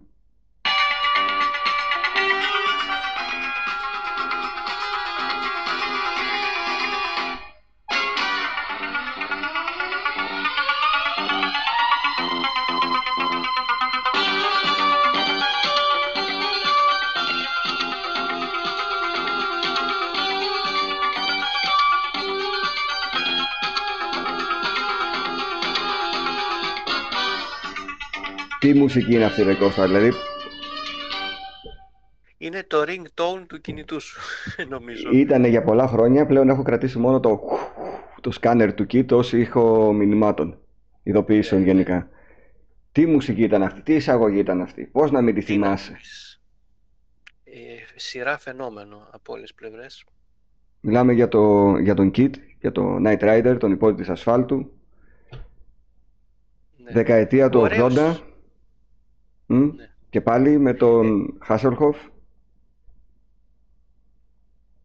Τι θα έλεγες, Όχι, έλεγα ότι μ, ο- ο ελληνικός τίτλος πάλι επίσης πάλι ο υπότης της ασφάλτου, ναι, είναι φοβερός. ευρηματικός. Ναι. Πρέπει να τα συζητήσουμε αυτά ξεχωριστά κάποια στιγμή. Ε, Θα μπορούσες αυτά να, που να φτιάχναν τα, τους τίτλους. έτσι, να τα συγκεντρώσεις και να τα συζητήσουμε σε μια αντίστοιχη κουβέντα. Ξέρεις κάτι, φαίνεται σαν να είναι το ίδιο πρόσωπο, το οποίο δεν έχει λογική, αλλά ε, ε, εντάσσονται όλα σε μια ενιαία κουλτούρα, Ναι. σε ένα ίδιο τρόπο σκέψης. Να σου πω Όλες οι πάλι, ταινίες. Μμμ. Ναι. να σου πω πάλι κάποια στοιχεία και μετά να, να δούμε τι θυμόμαστε. Ναι, ναι. Λοιπόν, ο υπότης της ασφάλτου θράψει στην ελληνική τηλεόραση τη δεκαετία του 80. Το πρώτο επεισόδιο προβλήθηκε 26 Σεπτεμβρίου του 1982. Η σειρά διήρκησε τέσσερις σεζόν, με χειρότερη ίσως την τέταρτη σεζόν. Προβλήθηκε στις 26 Σεπτεμβρίου του 82 στην ε, Αμερική παραγωγή του NBC βασικά η σειρά. Ε, έχουμε και, εδώ πέρα έχουμε και επεισόδια εμβληματικά τα οποία θα τα συζητήσουμε που φαντάζομαι ότι τα θυμούνται όλοι όσοι έβλεπαν τότε τον, τον Kit. Και εδώ πέρα έχουμε πάλι έμπνευση από μια άλλη παλιότερη σειρά του 1979 όπου ήταν ένας φορτηγατζής με το κατοικίδιό του μια, ένα χιμπατζή και προσπαθούσαν να ανακαλύψουν διεφθαρμένους αξιωματούχους και να επιβάλλουν την τάξη. Από εκεί εμπνεύστηκαν οι δημιουργοί και έφτιαξαν στη συνέχεια τον Kit όπου ε, είχαμε τον οδηγό πάλι ενός αυτοκινήτου αλλά αυτή τη φορά να συνομιλεί και να συνεργάζεται με το ίδιο το αυτοκίνητο. Το kit για όσους ενδεχομένως μπορεί να μην γνωρίζουν σημαίνει Night Industries 2000. Το αυτοκίνητο που επέλεξαν τότε για πρωταγωνιστή ήταν μια Pontiac Trans Am. Κόστισε 18.000 δολάρια για να μετατραπεί στον θρηλυκό kit που γνωρίσαμε, ενώ η σημερινή του αξία υπολογίζεται στις 245.000 δολάρια. Σε όλη τη σειρά χρησιμοποιήθηκαν συνολικά 23 αυτοκίνητα, εκ των οποίων τα δύο χρησιμοποιήθηκαν μόνο για άλματα. Το αυτοκίνητο το οδηγούσε, για να σας χαλάσω λίγο το μυστήριο, ένας κρυφός οδηγός, ο οποίος ήταν κρυμμένος πίσω από το κάθισμα του οδηγού και οι τεχνικοί πρόσθεσαν στο κλασικό μοντέλο της Pontiac έναν ιδιαίτερο προφυλακτήρα με ένα σκάνερ, ένα κόκκινο φως που πήγαινε αριστερά και δεξιά και μετά το είδαμε να φοριέται σε πολλά αυτοκίνητα ακόμη και στην Ελλάδα ακόμη και αν δεν ήταν Pontiac. Ο ηθοποιός, ο ε, William Daniels, ο οποίος δεν είχε συναντηθεί ποτέ με τους ηθοποιούς, ήταν αυτός που έκανε τη φωνή του Kit. Και το τελευταίο επεισόδιο της σειράς προβλήθηκε το 1986. Αυτά δεν χρειάζεται να διαβάσω άλλα, γιατί έχουμε τόσες πολλές αναμνήσεις από τη σειρά. Εντυπωσιακές οι πληροφορίες σου, έτσι, δεν, ε, δεν τα είχα υπόψη μου Ναι, αυτά. ναι, και εγώ όταν τα Ε, διάβασα εντυπωσιάστηκα αρκετά. Εγώ, ξέρεις, συνδυάζω τον υπότι της ασφάλτου πάντοτε με τους Dukes. Μμμ, Ε, για μένα το ένα σύριαλ είναι η φυσική συνέχεια του άλλου. Ναι, Μπορεί να εμπνεύστηκε από αυτό που λες με τη μαϊμού, ε, με το φορτηγό, αλλά ε, στο μυαλό το δικό μου ήταν ε, η σύγχρονη Dukes. Και το αυτοκίνητο βεβαίως που είναι ο πρωταγωνιστής και κάνει άλματα και το ένα αυτοκίνητο και το άλλο. Ε, και ένα ακόμη κοινό έχουν, ότι οι δημιουργοί το λένε και στο intro σχεδόν, ότι πρόκειται για ένα μοναχικό καβαλάρι, ο οποίος δεν ζει στην Άγρια Δύση, αλλά στη σύγχρονη εποχή. Και το άλογο του και σε αυτή την περίπτωση είναι το αυτοκίνητο, είναι ο Kit. Ναι. Ε, μου έκανε εντύπωση από την εισαγωγή ε, ο εκφωνητης που έλεγε και προσπαθούσα να καταλάβω τότε γιατί άρχιζα να μαθαίνω και αγγλικά και, ναι. και κάποια τα έπιανα, κάποια όχι. Για, για να δούμε τι έλεγε. Αυτή είναι η εισαγωγή τώρα από τη δεύτερη σεζόν που λογικά υπάρχει και, το, και η αφήγηση. Night Rider, a shadowy flight into the dangerous world of a man who does not exist.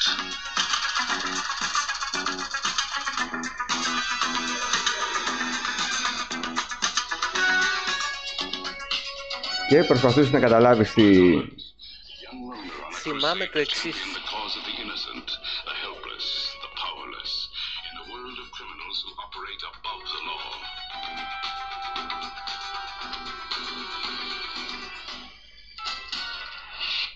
Θυμάσαι, για πες. Ξέρω, δεν μπορείς να, να στα... πρέπει να σταματήσεις για να ακούσει τι λέει, δεν μπορείς να το αποφύγεις. Ε, θυμάμαι, ήμουνα, δεν θυμάμαι τώρα ακριβώς πόσο χρονών, μικρός, που και συζητούσα με μία φίλη μου μεγαλύτερης σε ηλικία που ήξερε ξένες γλώσσες και προσπαθούσαμε να βγάλουμε άκρη για την πρώτη φράση.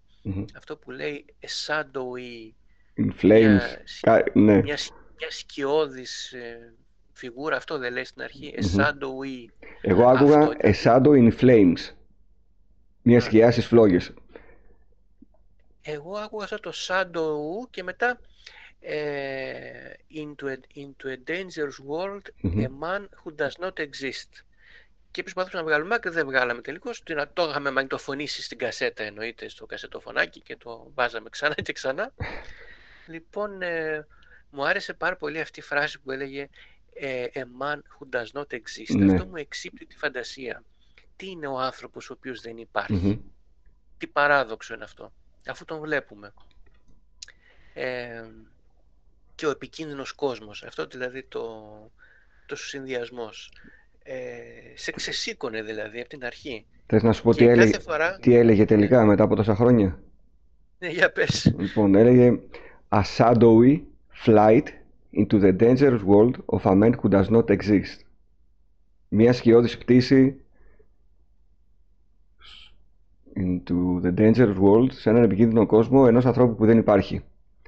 Ε, τώρα η σκιώδης πτήση, η Shadow Flight, πού να το καταλάβω ναι. αυτό. Πιο πολύ μου αρέσει το A Shadow in Flames που άκουγα. Και μετά λέει Michael Knight, a young loner on a crusade to champion the cause of the innocent, the helpless, the powerless in a world of criminals Cooperate above the law. Ε, εγώ αυτά δεν τα πρόσεχα. Έμενα ε, ε, a man who does not exist. Μόλις έλεγε αυτό το Α, αυτό. Ε, το μυαλό μου κολούσε εκεί, λέω γιατί δεν υπάρχει, ποιος είναι. Σε, σε προδιέθετε δηλαδή το serial. Αυτό μου αρέσει πάρα πολύ. Ότι κάθε φορά που ξεκινούσε, σου υπενθύμιζε ε, τι πρόκειται να δεις, σε έβαζε στο κλιμα Ήταν ε, επί τούτου δηλαδή. Φοβερό, φοβερό intro. Φοβερό intro. Ναι. Λοιπόν, τι θυμόμαστε από τότε; Πρώτα απ' όλα με θυμάμαι σε διάλειμμα τρίτη δημοτικού να έχω πάρει τον blog ζωγραφικής, να κάθομαι έξω στο σχολείο και να ζωγραφίζω τον kit με τον Michael Knight. Και την, ε, τη ζωγραφία την έχω ακόμη. Είχα κάνει ένα βιντεάκι πολύ παλιά που έδειχνα παιδικές μου ζωγραφιές. Κάπου εκεί πέρα μέσα φαίνεται και αυτή. Θυμάμαι τα αυτοκίνητα, τον, ε, τον kit τον οποίο τον είχαν φέρει στην Ελλάδα, αν θυμάσαι για λογαριασμό της Express Service. Ναι, ναι. Calling Express Service. Ακριβώς. Θυμάμαι, ναι. Ε, και τον είχαν κάνει ένα tour σε όλη την Ελλάδα. Είχαμε κατεβεί στον κεντρικό δρόμο εδώ της, της Τούμπας, ναι, οδό Αρτάκης και είχε περάσει, ήταν ο Κιτ πάνω στο όχημα της Express Service, οι ρόδες δεμένες με αλυσίδες για να μην φύγει και δεν πιστεύαμε ότι βλέπουμε μπροστά μας τον πραγματικό Κιτ. Σκέψου ότι είχε τόσο κόσμο σαν να είσαι σε παρέλαση. Στη Θεσσαλονίκη έχει γίνει αυτό. Ναι, και Αθήνα σίγουρα θα τον είχαν κάνει μια γύρα. Ε, εγώ αυτό όταν το είχα ακούσει ότι ήρθε στην Ελλάδα, δεν το πίστευα γιατί τότε έπαιζε πολύ και η φαρσα και τα μυθεύματα. Ναι. Και μόνο όταν τον είδα με τα μάτια μου να λέει Calling Express Service, να κάνει τη διαφήμιση, λέω Παναγία μου, ήρθε όντως. Calling Express Service. Calling Express Service. Calling Express Service. Εφοριστό Express Service. Όντως. Ο, ο Michael Knight στην Ελλάδα. Ξέρεις τότε, το να έρθουν όλοι αυτοί οι star, stars τέλος πάντων στην Ελλάδα, ήταν κάτι ασυνήθιστο. Κάτι ε, εξωφρενικό θα Μι- το έλεγα. Μιλάμε για το νούμερο ένα, το δημοφιλέστερο της εποχής πρωταγωνιστή. Ε, δε- δε- πραγματικά δεν ξέρω πόσα λεφτά έχει εξοδεύσει η Express Service για να κάνει αυτή τη διαφήμιση. Ναι. Και, και Express Service ναι, δεν είναι δηλαδή και ξέρω κανένας κολοσσός που να Ναι, ε, διευθύνεται. ε, εντάξει, τότε, τότε ήταν κολοσσός όμως η Express. Ναι. Ε, δεν υπήρχε αυτοκο- αυτοκίνητο που να μην έχει πίσω το στρόγγυλο, το αυτοκι- το αυτοκολλητάκι με τον άνθρωπο με την κόκκινη στολή και το thumbs up που κάνει και από πάνω το νούμερο της Express. Μμ. Δεν ξέρω αν Δεν το, μου λες, αν το πιστεύεις- θυμάσαι. Ε, α, ναι, ναι. Το thumbs up αυτό, ναι. Μμμ. Δεν μου λες, πιστεύεις ότι για τον, για τον Michael Knight, για τον David Hasselhoff, Μμμ. για, τον, για τον χαρακτήρα, ε, αυτό βοήθησε, είναι κάτι ε, για το μύθο, ρε παιδί μου, του υπότιτλου ασφάλτου. Α- α- Αυτό, το να παίζεις σε μια διαφήμιση της Express Service, αυτό λίγο δεν είναι αντιφατικό κάπως. Δεν σου ε, δημιουργεί ένα ερωτηματικό μέσα σε όλο αυτό. Ε, Σαν εξαρ- ανάμειξη. εξαρτάται από την αμοιβή που πήρε. Γιατί αν τα λεφτά Ναι. ήταν, που θα ήταν μάλλον τόσο πολλά ώστε ο ίδιος να καταδεχτεί να γυρίσει ένα διαφημιστικό για μια ελληνική εταιρεία, δεν νομίζω ότι ε, ήρθε, έκανε το γύρισμά του και έφυγε, δηλαδή εκεί σταματάει για αυτόν. Ε, για... Εγώ νομίζω το έκανε με την καλή την καρδιά. Εγώ πραγματικά το πιστεύω αυτό. Δεν Ναι. νομίζω δηλαδή μόνο για τα λεφτά. Αν δεν ήθελε, αν δεν, αν δεν γούσταρε τώρα να ασχοληθεί με εμάς, δεν θα το έκανε. Ξέρεις τι, αυτοί είναι και στο ξεκίνημα αυτοί οι ηθοποιοί, οπότε λίγο πολύ κάνουν και ό,τι θα τους πει ο μάνατζερ. Α, Δηλαδή ο μάνατζερ σε παίρνει τηλέφωνο και σου λέει αύριο φεύγουμε, πετάμε για Ελλάδα, έχουμε αυτό το γύρισμα. Θα πάρεις τόσα, θα πάρω τόσα.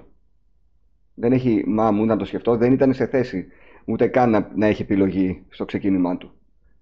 Ε, είναι η περίοδος που είσαι ο καυτός superstar και θα βγάλεις όσο πιο πολλά λεφτά μπορείς. Μπορεί ο ίδιος να μην φανταζόταν ότι μετά θα έκανε ανάλογη επιτυχία με τον Baywatch, αρκετά χρόνια μετά, αλλά δεν νομίζω ότι του έκανε στην τελική κανένα κακό. Σε εμάς έκανε πολύ μεγάλο καλό γιατί δεν το πιστεύαμε και γιατί είδαμε και τον Kit. ναι, βέβαια. Ε, εγώ τον συμπάθησα ακόμα περισσότερο γιατί ε, λέω αφού συνδέθηκε και με την Ελλάδα είναι δικός μας λίγο κάπως έτσι. Αυτά δεν ξέρω τα κάνουν λες άλλοι ή μόνο εμείς οι Έλληνες τα, τα υπολογίζουμε τόσο πολύ. Ναι. Δηλαδή, α, στην τάδε Αλλά- ταινία είπανε και μια ελληνική λέξη. Πω, πω. Θυμάσαι ε, για τους πρωταγωνιστές τόλμης εγωιτείας που είχαν έρθει στην Ελλάδα; Τι Ε, χαμός βέβαια, έγινε. βέβαια. Δεν θυμάμαι την Καρολάιν που είχαν πάει στο αεροδρόμιο και γινόταν πανικός, πανζουρλισμός.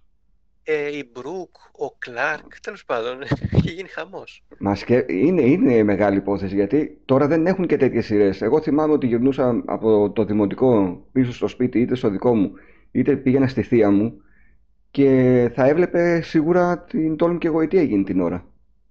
Και έπρεπε να κάνουμε ησυχία, να μην ακούγεται τσιμουδιά γιατί ήταν προσιλωμένοι εκεί. Τώρα δεν ξέρω αν υπάρχουν Ε, αντίστοιχες σειρές που να παρακολουθούν οι Ελληνίδες μαμάδες. Θα υπάρχουν ε, πάντοτε. Ε, εγώ πια, ε, δεν ξέρω για εσένα, εγώ έχω πλέον αποστασιοποιηθεί από τα, Δεν τα δεν σύρια. θα βλέπαμε εκείνο το χαμόν. Μέχρι και αυτοκόλλητα είχαν βγει και γαριδάκια με την Καρολάιν. Που δεν λέγονταν τόλμη και εγώ για το σύριαλ. Καρολάιν ήταν για τις μαμάτες. Ναι, η Καρολάιν ήταν η εμβληματική, εμβληματικός Μμμ. χαρακτήρας. Τέλος πάντων, για να μην ε, να επιστρέψουμε στον Ναι, στο, υπότι, στον ε, υπότι. τι θυμάσαι εσύ από κάποια επεισόδια μου έλεγες, θυμάσαι Ε, δεν, χαρακτηριστικά; δεν μπορώ να ξεχάσω το επεισόδιο με τον ε, Καρ, το αντίπαλον δέος του Κιτ, που ήταν ίδιος με μία άσπρη όμως, ε, ένα Το άσπρο θυμήθηκα. περίγραμμα στο αμάξωμα και κίτρινο φωτάκι. Α, Αυτό πρέπει να το δω στο, στο YouTube, θέλω να το θυμηθώ πάλι. Βέβαια, δεν θα σου πω πώς το βρήκαν το αυτοκίνητο και πώς εξελίχθηκε η ιστορία. Έχει- Είναι πάρα πολύ ωραίο επεισόδιο. Και Πώς δεν... λέγεται δηλαδή το επεισόδιο Ε, περίπου; κάτσε Ε, να δω. αν- Καρ. Να το δω αν το έχω στις ε, σημειώσεις μου τον τίτλο του επεισοδίου. Αυτό Αλλιώς πρέπει να είναι εντυπωσιακό. είναι εντυπωσιακό, ναι. Αλλιώς θα το βρω και θα σου το στείλω. Άκου τώρα τι είχα σκεφτεί ανταγωνιστή του Kit. Ο Ναι. Kid και ο Car, ο οποίος γράφεται KA και double R στο τέλος. Και κάπου α, εκεί είναι και ο Ψιτ, έτσι. Καλά, ο Ψίτ είναι... Εγώ δυστυχώς γιατί δεν είναι του ίδιου επίπεδου, το έχω συνδυάσει και, και με τον Ψιτ και όλο αυτό και τη φωνή του, τέλος πάντων. εμείς Βέβαια. το- το χαλάμε. Και το άλλο Ναι. επεισόδιο είναι με, το, με την Ταλίκα των ε, Γολιάθ. Α, που δείχνει και στους τίτλους ε, Ναι. αρχής ένα σημείο Αυτά τα που δύο μπαίνει. επεισόδια να τα δείτε και πάλι. Αυτό δεν είναι λίγο mind-blowing. Πώς γίνεται, δεν, δεν μπορούσα ποτέ να το καταλάβω. Πώς ένα αυτοκίνητο που κινείται με μία ταχύτητα μπαίνει μέσα ε, στην ταλίκα η οποία και αυτή κινείται Ναι. και επειδή και πώς δεν συνεχίζει να τρέχει τέλος πάντων, δεν, δεν το καταλαβαίνω Μμμ. πολύ αυτό. Αν και δεν έλεγα αυτή την Ταλίκα, αυτό είναι κάτι που έχει μείνει και θα το σχολιάσουμε. Το επεισόδιο με τον Γολιάθ είναι μια άλλη Ταλίκα που οδηγεί ένας κακός, όπου είναι Ναι. θωρακισμένη εκείνη κτλ. Και, τα λοιπά, και πάει και κοπανάει τον Κιτ και τον κάνει φίλο και φτερό. Α, Δεν είναι δηλαδή το αυτοκίνητο το, του, της, ε, Α, πώς κατάλαβα. λεγόταν η Της- οργάνωση της... agency τέλος πάντων. Ναι. της- Αυτό ήταν το, υπηρεσίας. το σπίτι του Κιτ που έμπαινε μέσα και τον Α, διορθώνανε και ναι. τον κάνανε. Το συγκεκριμένο το έχουν ε, δοκιμάσει οι Mythbusters. Νομίζω ότι είχαν καταλήξει στο συμπέρασμα ότι μπορεί να γίνει. ναι. Αρκεί να συγχρονιστούν τα δύο οχήματα και οι ταχύτητες. Είχα καεί κάποτε με τους Mythbusters, τώρα τα έχω δει όλα πια, είχα, είχα πάθει παράκρουση και με αυτούς. Εντάξει. Αυτό είναι βέβαια Φτάνει. κάτι το οποίο το θυμάμαι έντονα από το τρέιλερ. Δηλαδή κατέβαινε η, η πλατφόρμα της Νταλίκας και έμπαινε ο Κιτ εν κινήσει μέσα στο φορτηγό. Φοβερό, φοβερή έμπνευση όποιος το σκέφτηκε. Και αυτό το έχω δει και σε ταινίες ε, κινηματογραφικές, ε, με πώς ε, αποδρούν, ε, ας πούμε, τα αυτοκίνητα τους Μμμ. μπαίνουν μέσα σε Σε Νταλίκες. ταλίκες. Ναι. Το έχω ξαναδεί δηλαδή λίγο σαν σκηνικό αυτό, σε ταινία James Bond, τέτοιου Μμμ. τύπου ας πούμε. Και φυσικά θυμάμαι ότι ε, ε, πρώτα απ' όλα ήταν φοβερή επιλογή του αυτοκινήτου. Ήταν ένα αυτοκίνητο το οποίο είχε full αεροδυναμικό σχήμα, εντυπωσιακό. Και αυτό που μου άρεσε, αν κάτσεις και δεις τώρα και τις τέσσερις σεζόν, είναι ότι στην τέταρτη σεζόν το αυτοκίνητο πλέον θεωρείται παροχημένο. Όπως θα συνέβαινε και στην πραγματικότητα. Δηλαδή δεν συνέχισε να είναι το super duper αυτοκίνητο που τραβάει τα βλέμματα και εντυπωσιάζει. Ε, αν θυμάμαι καλά, στο πρώτο επεισόδιο κιόλας πηγαίνουν ε, δύο για να κλέψουν τον Kit και του λέει ο ένας από τους δύο, έλα ρε εσύ, τώρα αυτό είναι παλιό, λέει, αυτό θα πάρουμε. Σοβαρά. Ναι, και είχα εντυπωσιαστεί ότι τόλμησαν να το δείξουν ότι ναι, είναι παροχημένο πλέον το αυτοκίνητο. Οπότε τι θα κάνουμε και άρχισαν να τον κάνουν ε, Transformers στην τελευταία σεζόν, να βγάζει φτερά, αεροτομές, μήπως και πάλι προκληθεί ενδιαφέρον στον κόσμο. Εγώ μάλλον έχω, έχω κολλήσει στη δεύτερη σεζόν. Μμ. Αυτήν έχω δει πιο πολύ. Και με τη φωνή του αφηγητή και με το κλασικό αμάξωμα του Kit. Θυμάσαι τον, ε, τον Miles Devon, τον, τον αρχηγό της οργάνωσης που έδινε τις αποστολές στον Kit, στον, Τον, ε, ε, στο Michael Knight, Τον, ασ- τον Ασπρομάλη. τον Ασπρομάλη, ναι. Ε, Ναι, ναι, βέβαια. Φοβερή φυσιογνωμία. Χαρακτηριστική φιγούρα. Και, τι, και μια γυναίκα παίζει με, με πλούσια μαλλιά, έτσι δεν θυμάμαι τώρα. Ε, μια μελαχρινή. Ναι. Όμορφη, στη δεύτερη σεζόν αντικαταστάθηκε από μια άλλη ξανθιά και στην τρίτη σεζόν επέστρεψε η μελαχρινή. Ο Μάικλ Νάιτ γενικά, επειδή δεν θυμάμαι ακριβώς, ε, έκανε τίποτα, γκομένιζε, πώς το... Ο Michael Knight σε κάθε επεισόδιο, ναι, είναι τύπου James Bond. Α. Σε κάθε επεισόδιο θα φιλήσει και θα κοιμηθεί με μια άλλη γυναίκα. Ε, εντάξει, φοβερό ε, να δεις τώρα ντύσιμο και περπάτημα Michael Knight να πεθάνει στο γέλιο. Ήταν το, το ανδρικό σύμβολο της εποχής. Ναι, ναι, και το, το σγουρό μαλλί, Το έτσι, σγουρό μαλλί, ναι, ναι. χαρακτηριστικό. Ναι. Φυσικά Εμένα πολλά... μου άρεσε σε αυτό το, το μήκος. Μετά στο Μμμ. Baywatch και στα, και στα α, και στον υπότι της ασφάλτου του, της τελευταίας περίοδου, τέλος πάντων, Μμμ. αρχίζει να φουντώνει το μαλλί του. Ναι. ε, ε, και επικίνδυνα, δηλαδή μέχρι ενός σημείου, εκεί μου άρεσε. Θυμάμαι και Έχει περιοδικά, αρχίσει. περιοδικά τύπου Σούπερ Κατερίνα να είναι γυμνός ο Ντέβι Χάσεροφ από τη μέση και πάνω, ξέρεις, στο εξώφυλλο ή ξαπλωμένος με ένα, με ένα βρακί. Τότε τα Μήπως κάνανε πώς τη- αυτά. πώς την είδες τη μετάβαση στο Baywatch από, αυτό, από το ένα serial στο άλλο; Δεν ήταν στα κοντά, είχαν περάσει χρόνια. Ε, ε, δεν έβλεπα τον Baywatch για τον ε, Hasselhoff πάντως.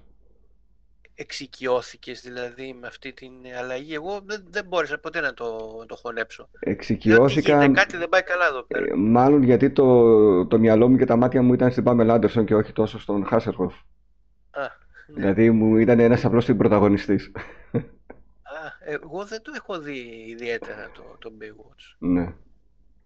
Αλλά θυμάμαι τα παιχνίδια που κυκλοφορούσαν εκείνη την εποχή. Το αυτοκινητάκι που το έκανες πίσω και έτρεχε μπροστά, όπως αυτό που θυμάσαι εσύ για τους Dukes. Ναι. Ε, τον kit με τις ταχύτητες που είχε το δικό του βαλιτσάκι που ήταν το γκαράζ. Εντυπωσιακό παιχνίδι γιατί έβαζες κανονικά ταχύτητες και ανάλογα πήγαινε μπροστά, έκανε σούζες, ε, όπισθεν και τέτοια το αμαξάκι αυτό. Το ρολόι του kit, θυμάσαι πόσο εντυπωσιακό ήταν που ο Michael Knight μιλούσε στο ρολόι του ε, και με αυτόν τον τρόπο επικοινωνούσε με το αμάξι. Βέβαια και του έλεγε έλα εδώ να με παραλάβεις, θα είμαι βρίσκομαι εκεί και ερχόταν. Τόσα χρόνια μετά πόσο... πλησιάζουμε σε αυτό. Πόσο εντυπωσιακό ένα αυτοκίνητο που ε, οδηγεί μόνο του. Αυτό βέβαια νομίζω υπάρχει ε, βέβαια όχι σε χώρες όπως η Ελλάδα με κυκλοφοριακό και ναι. σε κάτι autobahn, ξέρω, mm-hmm. Γερμανίες και τέτοια, ναι, εκεί μπορεί να ε, οδηγήσει το αυτοκίνητο μόνο του. Τα Τέσλα, τα αυτοκίνητα είναι πολύ κοντά σε αυτό του να τους δίνεις εντολές και να έρχονται να σε παίρνουν και να οδηγάνε μόνα τους. Ναι. Τότε μας φαινόταν ως, κάτι, ε, ως ένα θαύμα όλο αυτό που βλέπαμε. Ε... Ήταν απίστευτο. απίστευτο. Είχες δει... Ήταν ένα παράθυρο στο μέλλον, στη φαντασία. Ήταν... ήταν η ίδια εποχή που διαβάζαμε στα περιοδικά ότι το 2000 θα έρθουν τα υπτάμενα αυτοκίνητα. Οπότε, ναι, ήταν, υπήρχε αυτό στη σφαίρα της φαντασίας των παιδιών και όχι μόνο. Ε, ήταν στο ίδιο κλίμα. Τι υπτάμενο, τι να πάει μόνο του. Ναι. Το να πάει μόνο του είναι ακόμα πιο κουφό. Μέχρι στιγμής έχουμε κάνει, έχει μπει στην καθημερινότητα για πολύ κόσμο το να μιλάει στο ρολόι του το οποίο χρησιμοποιεί ως τηλέφωνο. Ναι. Σε λίγα χρόνια, σε μια δεκαετία από τώρα, μπορεί και να μιλάει ο άλλος στο Τέσλα και να του έλεγε να με πάρεις, βρίσκομαι εκεί. Και να έρχεται. Ναι. Λοιπόν, πριν προχωρήσουμε στο επόμενο, να πούμε δύο κουβέντες και για το Βουτσά και για το ψήφι. Εννοείται. Τι θυμάσαι, έτσι. Θυμάμαι πρώτα απ' όλα το αυτοκίνητο με τις φλόγες στο, στο πλάι. Ναι. Θυμάμαι ότι στην ταινία εμφανίστηκε ο Κιτ και είχε κόκκινο χρώμα και είχε χαλαστεί πάρα πολύ. Ε, θυμάμαι τον ηθοποιό τον Έλληνα, τον Εσκενάζη, ο οποίος σε αυτή την ταινία όντως μοιάζει στον Μάικλ Νάιτ, ήταν πολύ κοντά στον, ε, Πάρα πολύ στον Χάσελχοφ. Ναι. Ε, εντάξει, η ταινία κομμωδία είναι, κομμωδία παραμένει μέχρι και σήμερα, ίσως τώρα θα γελάσετε και με άλλα θέματα, που τότε τα... Της, της Λακούβας. Ναι. Πολύ ωραίο, πολύ ωραίο. Με τη, με τη φωνή του Ψιτ που μάλλον με ένα άλλο υπεραυτοκίνητο και οι δύο έτσι... Μάλλον με τον Κιτ. Ναι, ναι, ο οποίος Κιτ είχε λίγο γκέι φωνή και ο Κιτ ήταν η πολύ έτσι αντρική φωνή. Α, ναι, ναι, τώρα θυμίζω. ωραίο, ωραίο. Ναι. Ο, για μας πάντα ο Ψιτ πάει πακέτο με τον Κιτ. Ναι, αυτό θα προτιμούσα να μην συνέβαινε, ξέρεις, γιατί στο μυαλό, στα κουτάκια της μνήμης, δίπλα στον Κιτ ε, είναι και ο Ψιτ. ε, η παροδία δηλαδή. Ε, υπάρχουν ελληνικά αυτοκίνητα. Έχει ένα παιδί στην Αθήνα, ο Στέλιος, αν θυμάμαι καλά το όνομά του, τη ρέπλικα του Kit. Έχει ρίξει πάρα πολλά λεφτά και τον έχει κάνει ίδιο με το αμάξι της ε, σειράς. Πριν λίγα χρόνια πουλήθηκε το ίδιο το αυτοκίνητο που είχε κρατήσει ο Χάσελχοφ όλα αυτά τα χρόνια στην κατοχή του. Νομίζω είχε ξεπεράσει στις 300.000 το ποσό που τελικά πουλήθηκε. Ε, και... Α, ένα αυτοκίνητο, δεν ήταν δηλαδή. Είχε 23 αυτοκίνητα, αλλά ένα αυτοκίνητο κράτησε ο Χάσελχοφ για, το, για τη συλλογή του. Α, ήταν για τα stunts, όλα αυτά που καταστρέφουν. Ναι. Ε, και... Ξέρεις πόσες ε, Dodge Charger από τους Dukes καταστράφηκαν, δηλαδή είχα δει... Όχι, και δεν το βρήκα και στα στοιχεία που συνέλεξα. Με έπιασε η ψυχή μου, δηλαδή. Δηλαδή, ε, ε νιώθω τύψεις με όλα αυτά την καταστροφή που έγινε, γιατί είναι ωραίο αυτοκίνητο. Ναι. Ναι. Και τώρα που ξαναβλέπω και λέω ε, ε, είναι αδύνατο να μην καταστραφεί με τέτοια ε, άλματα ε, που έκανε. Είδες ότι στα, στον kit δύο αυτοκίνητα λέει τα είχαν μόνο για άλματα. Είχε προφανώς αναρτήσει συγκεκριμένες για να μπορούν να γίνονται τα, τα πλάνα. Αυτά τα άλματα δεν ήταν άλματα σαν τις Dukes, που απλά ε, ξέρω, πήγαινε σε ένα... Χωματόδρομο που είχε λίγο βουναλάκι. Ναι, στο kit, δηλαδή ήταν εξωφρενικά αυτά που ναι, έκανε, ναι, ναι, πετούσε, έκανε ε, το turbo boost, πατούσε το κουμπί, ξέρω εγώ. Ε. Και κολούσε στο κάθισμα ο Michael Knight και έφευγε, πηδούσε πάνω από την ταλίκα ή μέσα από την ταλίκα πολλές φορές, την έκοβε και περνούσε στον υπότη της ασφάλτου πρωταγωνιστής κατά μία έννοια ήταν και το αυτοκίνητο το ίδιο, ενώ στους Dukes ήταν η οδηγική ικανότητα των Dukes. Ναι. ναι. Στον Kit είναι, είναι αυτοκίνητο υπολογιστής. Ακριβώς. Ε, είδες μήπως και το, την προσπάθεια αναγέννησης της σειράς πριν από μερικά χρόνια; Όχι. Πρώτη φορά το ακούω. OK, okay. καλύτερα. Ε, αν και ήταν ακριβώς η ίδια λογική ε, σε διαλόγους, γυρίσματα, πλάνα κτλ. Δεν τα κατάφερε, ίσως και το αυτοκίνητο να μην εντυπωσίασε.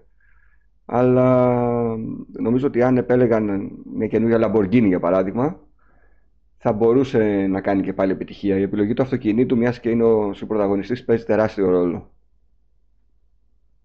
Πολύ δύσκολα ε, αυτά δεν γίνονται. Δηλαδή να επαναληφθούν αυτές οι σειρές με remake, εγώ δεν το πιστευω Δηλαδή για καμία από αυτές τις σειρές και για τη δυναστεία, ας πουμε ε, έχω ακούσει ότι... Ναι, προβάλλεται και πάλι σε remake. Ε, το μόνο που είχε κάποια επιτυχία, αν καταλαβαίνω, είναι η Hawaii 5.0. Αντίστοιχη, ας πούμε, κατά κάποιο τρόπο. Γιατί έχει και ωραίους πρωταγωνιστές. Αυτό είναι η ναι, εξαίρεση. Ναι, συνήθως... Ε, δεν τα καταφέρνουν δεν συνήθως. Δεν έχει... Ε, έχουν αλλάξει εποχές τόσο πολύ που εδώ και 10 χρόνια να, να περάσουν πάλι σταματάει να είναι επίκαιρο κάτι. Και... Ακριβώς. Όσο μάλλον έχουν περάσει 30, και 40 χρόνια. Ακριβώς. Για πάμε στο επόμενο που θα ακούσουμε. Μιας και ο Κιτ ε, μπορούμε να μιλάμε για πάρα πολύ μεγάλο διάστημα. Πρέπει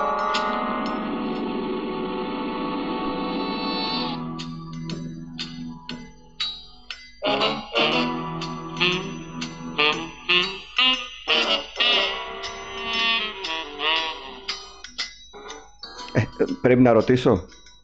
Ε, όχι, τι να ρωτήσεις. Ροζ Πάνθυρας. Ε, βέβαια για μας τώρα είναι αυτονόητο, αλλά μπορεί να κάποια παιδιά έτσι. Ξέρεις ότι συνεχίζει και υπάρχει Ροζ Πάνθυρας; Όχι, τι, κινούμενα σχέδια. Ναι. Βέβαια δεν έχουν αυτό το, το κάφρικο χιούμορ που είχε το παλιό. Το έχουν λιγάκι ομαλοποιήσει. Αλλά υπάρχει. Οπότε και τα καινούργια παιδιά ξέρουν ποιος είναι ο Ροζ Πάνθυρας. Τον έχουν δει τουλάχιστον κάπου να προβάλλεται. Ναι. Λοιπόν, Ροζ Πάνθυρας. Ο χαρακτήρας δημιουργήθηκε αρχικά για τις ταινίες του Blake Edwards με τίτλο Ο Ροζ Πάνθυρας. Ταινία του 1963 κομμωδία με πρωταγωνιστή τον τρομερό και φοβερό Peter Sellers στο ρόλο του επιθεωρητή Κλουζό. Ο χαρακτήρας γίνεται αμέσως δημοφιλής με αποτέλεσμα να γίνει ο πρωταγωνιστής σε δική του σειρά κινουμένων σχεδίων. Το 1964 βραβεύεται με το Όσκαρ ταινιών κινουμένων σχεδίων μικρού μήκους για την ταινία The Pink Thing, The Pink Think, όχι Think. Το σκίτσο είναι ένας ε, λεπτοκαμωμένος παιχνιδιάρης ροζ πάνθυρας. Έχει άσπρα μαλλιά, κόκκινη μύτη και μακριά λεπτή ουρά. Το πρόσωπό του είναι ευγενικό και η συμπεριφορά του θυμίζει Βρετανό gentleman. Κινείται χαρούμενα, μιλά σπάνια, επικοινωνεί με χειρονομίες και γενικότερα προκαλεί ανασάτωση σε όποιο χώρο και αν βρίσκεται. Το μουσικό θέμα το οποίο είναι το πιο γνωστό από όλη τη σειρά ε, είναι ένα ελαφρύ jazz μουσικό θέμα του Αμερικανού συνθέτη Χένρι Μαντσίνη. Τι να πρωτοθυμηθείς. Πέρα από το ότι έβλεπα ροσπάνθυρα, έχω κάνει άπειρες ζωγραφιές φτιάχνοντας τα δικά μου δωμάτια και κολλώντας επάνω τις χαλκομανίες της εποχής, τα κολλητήρια που κυκλοφορούσαν με θέμα το ροσπάνθυρα εντυπωσιαζόμουν πάντα από τις μηχανικές κατασκευές που ε, έδειχναν τα επεισόδια του Ροζ Πάνθυρα. Νομίζω η, η μισή επιτυχία ή η γοητεία αυτού του, της σειράς ήταν η μουσικη Και μόνο που άκουγες αυτή τη μουσική, αυτό το intro, ε, εγώ ήμουν ευχαριστημένος, δηλαδή και εκεί να σταματάγαμε. Ναι. Ε, θυμάμαι τότε ότι κυνηγούσα να δω πότε παίζεται. Δεν ήταν ακριβώς σαφές πότε προβαλόταν. Και είχα μια απελπισία να δω πότε είναι αυτό, ποια μέρα είναι, γιατί τότε αυτά τα πράγματα που τώρα είναι εύκολα, εάν δεν είχες το περιοδικό και δεν κυκλοφορούσαν και περιοδικά τότε ναι. τόσο συχνά, Ε, έψαχνα να βρω ε, και ήταν και πολύ σύντομα τα επεισόδια και δεν, ε, ξέρω εγώ, πέντε λεπτά, δέκα λεπτά. Δεν το ευχαριστιώσουν ποτέ δηλαδή. Ακριβώς. Βέβαια ήταν ε. πολύ εύκολο να το δούμε σαν παιδί γιατί δεν είχε διαλόγους. Αλλά το τι ενθουσιασμό είχα όταν πετύχει ένα ροζ πάνθυρα δεν περιγράφεται. Ε, και αυτό που θυμάμαι επίσης είναι εκτός ε, της ίδιας της σειράς ήταν ότι πήγαινα να κάνω ιδιαίτερα ε, αγγλικά και η δασκάλα είχε ένα κουκλάκι ροζ πάνθυρα στο γραφείο της ε, αυτά που έχουν ένα σύρμα και, είναι ευλή, και είναι ευλίγιστα και το ναι. βάζει να κάθεται, να χαιρετάει, να κάνει και είχα πάθει τρέλα με αυτό το κουκλάκι και ήθελα να της το πάρω. Ναι. Δεν με ενδιαφέρει ούτε τα αγγλικά, ούτε αν πήγαινα διάβαστο, ούτε τίποτα. Με ενδιαφέρει το κουκλάκι ροζ πάνθυρα. Αυτό θυμάμαι. Και στο μυαλό δηλαδή τι έχει καταχωρήσει από όλα αυτή την ναι, περιπέτεια. Ναι, ναι, ναι, θυμάμαι ναι. ότι με πήγαινε η μητέρα μου με το αυτοκίνητο στη Βάρη, ήταν εκεί, θυμάμαι το, το σπίτι της, ένα ημιυπόγειο. Μπαίναμε μέσα, εγώ ασχολούμαι με τον ροζ πάνθυρα και φυσικά νομίζω δεν προχώρησε πολύ αυτή η ιστορία. Αυτές τις χαλκομανίες τις θυμάσαι; Είχες πάρει ποτέ; Είχα, ε, είχα τρέλα με τις χαλκομανίες. Mm. τώρα δεν ξέρω, λες ε, στις συγκεκριμένες με ροζ πάνθυρα δεν θυμάμαι, δεν είχα. Εγώ έπαιρνα ροζ πάνθυρα, αστερίξι, Obelix και εννοείται στρουμφάκια.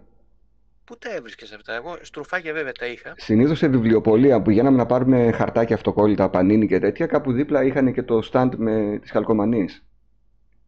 Αυτά γιατί δεν κυκλοφορούν πια οι χαλκομανίες. Αν, σου, αν σου πω ότι κυκλοφορούν. Οι δικές μας, όχι αυτές που έχουν mm. ψωμί μέσα. Ναι. Αυτές που είναι εντελώς, ε, ξέρεις, Αυτές όχι. Αυτές όχι. Ε, δεν ξέρω γιατί οι εταιρείες, ακόμα και η Πανίνη, θα μπορούσε να βγάλει επανεκυκλοφορία κάποιων παλιών albums και να τρελαθούμε πάλι να παίρνουμε χαρτάκια. Το ίδιο σκηνικό χαλκομανίες με τα σύγχρονα παιδικά κυκλοφορούν. Δηλαδή με την τώρα, το, το μανκουίν από τα αυτοκίνητα κτλ. κυκλοφορούν. Εγώ έχω ακόμα, θα σου στείλω ε, σε, σε μία πόρτα που έχει ένα ε, τζαμενιο ε, ε παραθυράκι.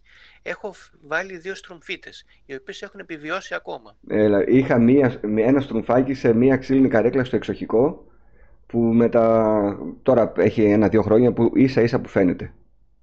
Ναι.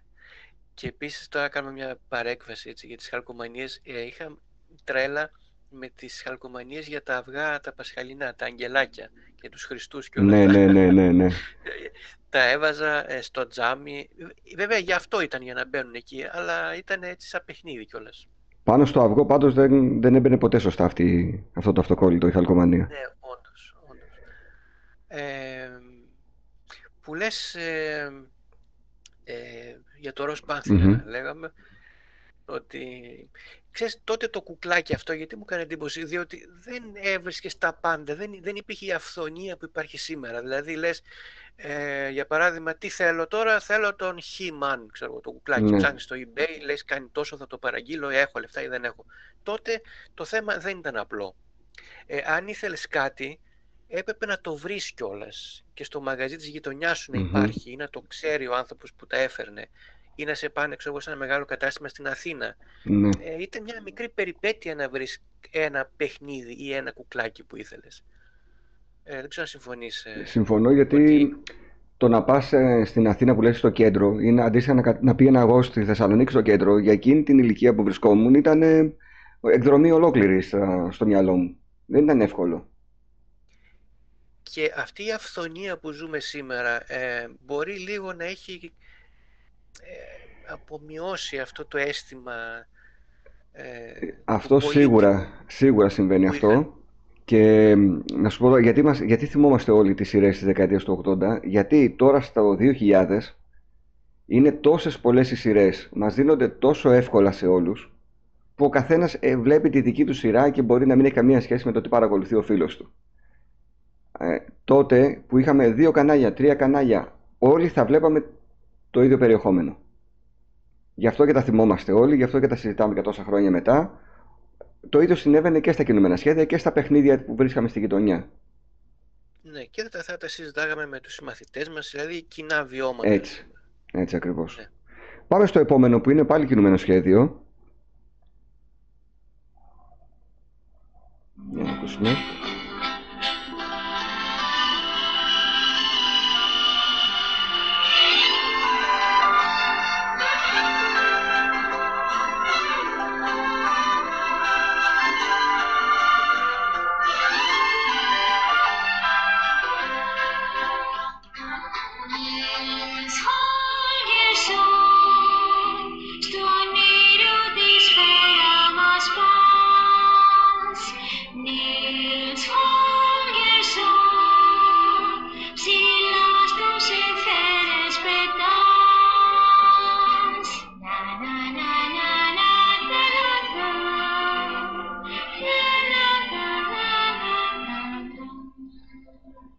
Σε σένα ο λόγος.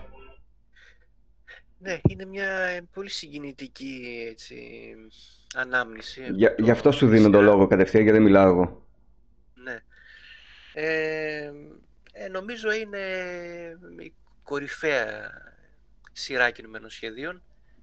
Ε, την έβλεπα ε, με, με, με, μεγάλο και τον, τον Νίλης που ήταν το ανθρωπάκι και που μιλούσε με, τις, ε, με τα ζώα, τον Μάρτιν, αυτά τα θυμάμαι ανεξίτηλα.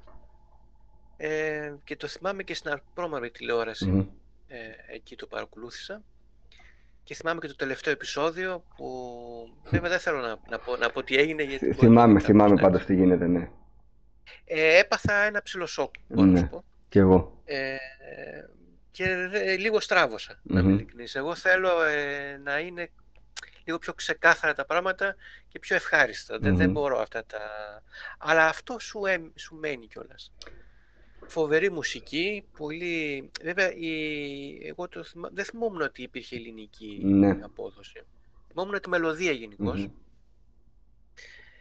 Υπήρχε, υπήρχε και, και ευτυχώς ναι. δεν έχουμε ανοιχτές κάμερες. Τώρα γελάει ο κόσμος μαζί μας. Ναι. Ε, η σειρά κάνει πρεμιέρα την 5η 20 Οκτωβρίου του 1983 στην ΕΡΤ και προβάλλεται στις 6 και 5 πρώτα λεπτά το απόγευμα. Το θαυμαστό ταξίδι του Νίλς Κόλκερσον, ποιητική και φανταστική ιστορία, μας μετέφερε σε μαγικές χώρες με την παρέα καταπληκτικών ζώων. Ήταν ε, βασισμένη στο παραμύθι της Σουηδέζας συγγραφέως Σέλμα Λάγκερφελντ ε, με τίτλο Νίλς Κόλκερσον Underbar Genome Sverige, τώρα με χάγια προφορά φυσικά. Μεταφράστηκε σε πάρα πολλές γλώσσες. Αναφέρεται στις περιπέτειες ενός τεμπέλικου παιδιού που του άρεσε να βασανίζει τα ζώα και να ταλαιπωρεί τους ανθρώπους. Μια μέρα όμως το παράκανε παίζοντας ένα άσχημο παιχνίδι σε έναν νάνο. Έτσι για να τον τιμωρήσει το μεταμορφώνει εκείνο το βράδυ σε νάνο και ο Νίλς βρίσκεται να ταξιδεύει με ένα κοπάδι αγριόχινες για το βορρά. Άραγε θα ξαναγίνει άνθρωπος και θα, ή θα ακολουθήσει για πάντα το δρόμο της περιπλάνησης των πουλιών.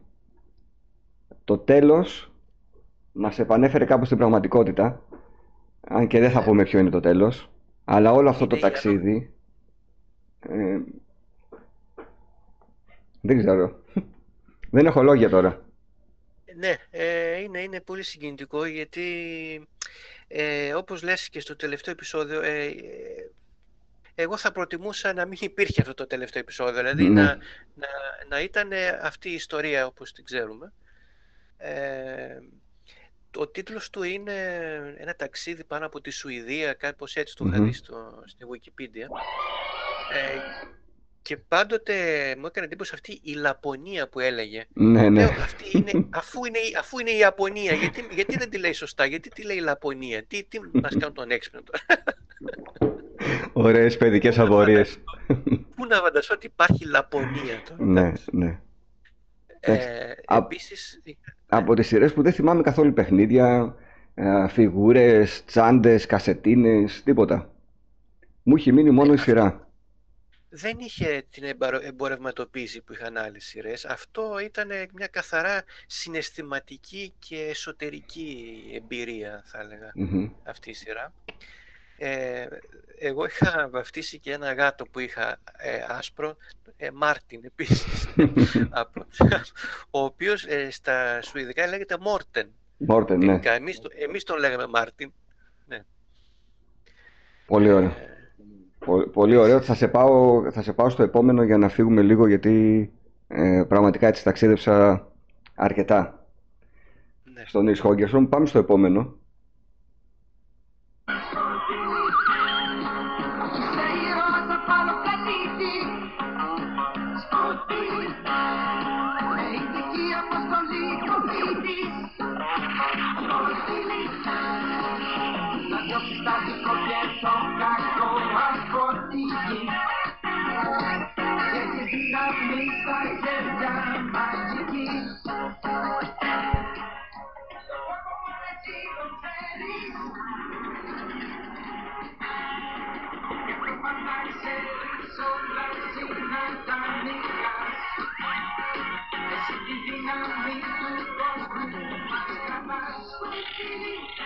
Ολόκληρο τραγούδι για εισαγωγή. Ε, ελληνικό rock and roll, ε. Ελληνικό rock and roll, στα φωνητικά ο Πασχάλης. Α, σοβαρά. Ναι. Ναι. λοιπόν, αυτό θυμάμαι ότι προβαλόταν Σάββατο μεσημέρι, γιατί ήταν ε, ανήκει σε μια αλυσίδα από κινούμενα σχέδια. Ξεκινούσαμε από στρουμφάκια, είχαμε sport billy, μετά στην Όμο Σαΐνη, τα θυμάμαι αυτά, ήταν Ακριβώς. μια τριλογία. Ακριβώς. Ναι. Ε, οπότε ήμουν ακόλυ... Κατα... καταρχήν το πόσο ωραία ήταν τα Σάββατα ε, εξαιτίας ε, χάρη σε αυτό μάλλον το, ε, τα κινούμενα σχέδια. Πάντοτε τα Σάββατα, γενικά σε όποια ηλικία και να είσαι, πάντοτε μια ωραία ημέρα, Ναι. τελικά. Ε, θυμάμαι τώρα το Sport Billy είναι μια παρημιώδης έκφραση, την έχω πει και κάποιες φορές στο chat, ε, Μμμ. ε, λέω αν έχεις το τσαντάκι του Sport Billy, εκτός Ναι. αν έχεις το τσαντάκι του Sport Billy που χωράει και αυτό μέσα. Και αυτό ε, είναι βέβαια μια παρημιώδης έκφραση για μας έτσι αυτής της γενιάς ας πούμε. Τώρα δεν ξέρω για τους νεότερους αν σημαίνει κάτι αυτό. Έχω αυτό το φόβο πολλές φορές να μην πολύ λέω τα, τα δικά μου γιατί δεν θα με Έχει, καταλαβαίνω. έχει τύχει δύο-τρεις φορές να, να λέω στο γιο μου: ε, Πάρε τη τσάντα σου τέλος πάντων, βάλε τι θες να βάλουμε, να πάμε στη γιαγιά. Και το βλέπω ότι βγάζει πολλά πράγματα. Και τώρα πού θα τα χωρέσει, τι είναι ο, σπορ, ο Sport Bill είσαι.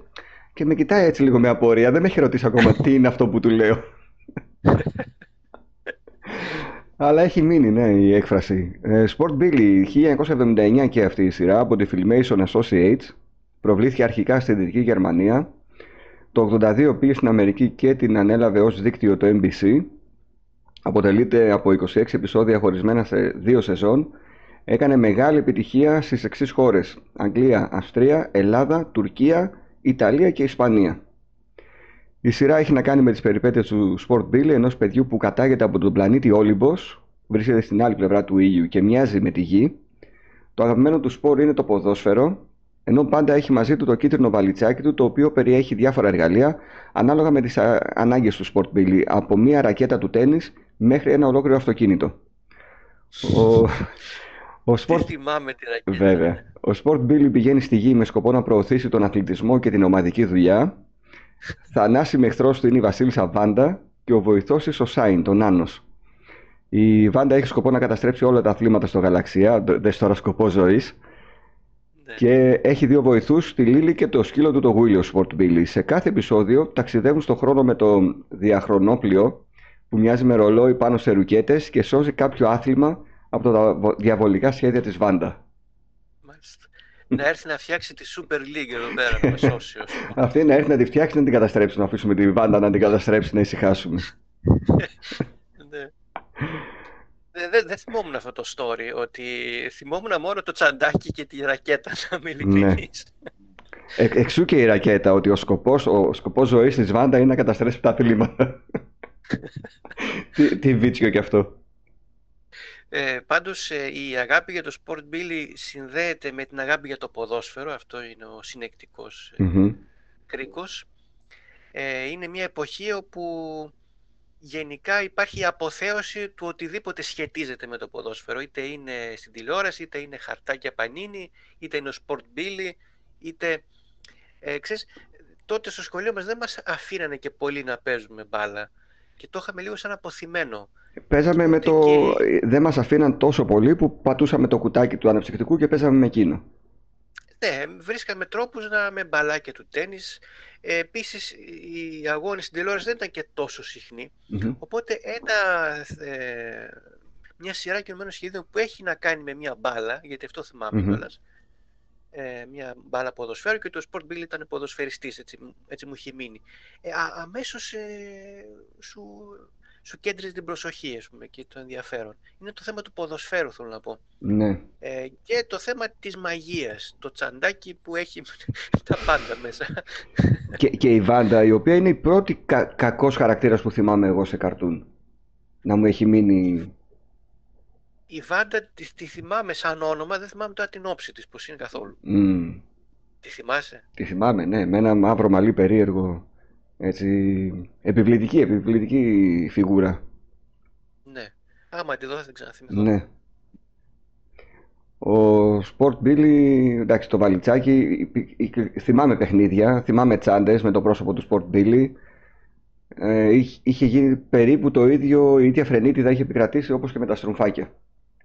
Θυμάμαι κασετίνες. Κασετίνες. Ε, θυμάμαι ένα συμμαθητή μου που είχε Sport Bill κασετίνες. Ειδικά τις κασετίνες με τα κουμπάκια τις πλαστικές που είχαν πάρα πολλές θέσεις μέσα.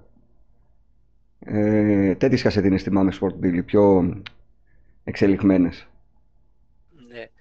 Ε, επίσης, τώρα παρένθεση, οι κασετίνες, τι ωραίο θέμα. το, τι ε, εικόνιζαν πάνω από διαστημόπλια, Challenger, τέλος πάντων εκείνη την εποχή, ε, Φόρμουλα 1, τι να σου πω τώρα. Και πόσο την κασετίνα ο μαθητής, όσο περνάνε τα χρόνια, την υποβαθμίζει στο μυαλό του και στην καρδιά του, ξεκινώντας από το δημοτικό, από τις πρώτες τάξεις του δημοτικού, να παίρνει μεγάλες κασετίνες με πάρα πολύ περιεχόμενο στο εσωτερικό τους, με δύο, με τρία, με τέσσερα φερμουάρ που αλλού είναι μαρκαδόρια, αλλού οι αλλού τα μολύβια και οι σβίστρες και οι χάρακες. Όσο περνάνε μετά οι τάξεις πάμε στην κασετίνα τύπου βαρελάκι, ένα φερμουάρ γιατί πρέπει να είμαστε λίγο περισσότερο μάγκες, ένα φερμουάρ και χήμα όλα μέσα, Έλα. ώστε φτάνουμε μετά στην ενηλικίωση που αν έχουμε ένα στυλό μαζί μας, εντάξει, είμαστε, είμαστε καλοί μαθητές. Στην, στην ενηλικίωση ε, έχεις δεύτερο στυλό. ναι, ναι, σε τέτοια φάση. Δανείζεις, ξέρω εγώ, ναι. Ε, χήμα μέσα στην τσάντα. Έτσι. Ναι, πώς, πώς, γίνεται και αυτό το πράγμα περνάει ότι δεν είναι, πλε... είναι μάλλον πολύ παιδικό το να έχεις μαζί σου μια κασετίνα; Ενώ είναι... Αν στο γυμνάσιο πηγαίναμε με κασετίνα, θα μας ε, πλακώνα στι φαλιά. Δεν δε, δε θα έβγαινες ζωντανός από την τάξη, αν, αν, αν εμφανιζόσουν έτσι. ναι, πόσο κρίμα, πόσο κρίμα. Και θυμάμαι να έχω επιβλητικές κασετίνες, ειδικά αυτές με τα κουμπάκια και τις ε, θήκες που άνοιγαν. Ήταν καταπληκτικές. Με αυτό το που είναι σαν γλώσσα το κουμπί που το πατάς, όπως τις βαλίτσες. Αυτό θυμάμαι είχα. Α, εσύ, ε, ναι, αυτές είναι πιο παλιές. Τέτοια είχα στον υπηαγωγείο. Πιο ναι. Και μετά είχαν με μαγνήτες. Αυτό, με, τις, με τους μαγνήτες λέω. Αυτοί με τους μαγνήτες είχαν και κάποια κουμπάκια, τα πατούσες και πετάγονταν, έβγαινε το πλαστικό και είχε τη σβίστρα, ας πούμε. Σε άλλο πλαστικό είχε την ξύστρα. Είχαν τέτοια εφέ. Μαζί με το ρολόι, άκουσα που έλεγες για το ρολόι στο τελευταίο σου αφιέρωμα, που καθόσουν και έβλεπες πώς γεμίζουν τα δευτερόλεπτα. Πω, πω, πω. Ε, Πόσες ώρες το κοιτούσα, πόσα μαθήματα έτσι πέρασα κοιτώντας το ρολόι μου τα λεπτά, ε, τα νούμερα αυτά είχαν πρόσωπα, είχαν εκφράσεις. Ναι. Δηλαδή το, το 58 ήταν μια φυσιογνωμία, ένα προσωπάκι που μετά ε, ήταν σαν να έχει αγωνία που γινόταν 59. Και, δηλαδή φοβερά πράγματα. εγώ πρόσεχα μέχρι και το ότι από το 8 στο 9 απλά σβήνει τη μία γραμμή και γίνεται 9. Ναι, ναι. Ε, με, πόσο μπορεί να εντυπωσιαζόσουν πια από αυτά τα πράγματα κι όμως. Ξέρεις τι ήταν ωραίο να, να έχεις στο χέρι σου, να το βλέπεις αυτό όλη μέρα να παίζεις. Όλη μέρα, ναι. Φοβερό, φοβερό παιχνίδι. Ακριβώς. Πάμε σε μια άλλη σειρά. Ναι. Κατάλαβες ήδη; Ε, Σιρήνα περιπολικού άκουσα. Ναι.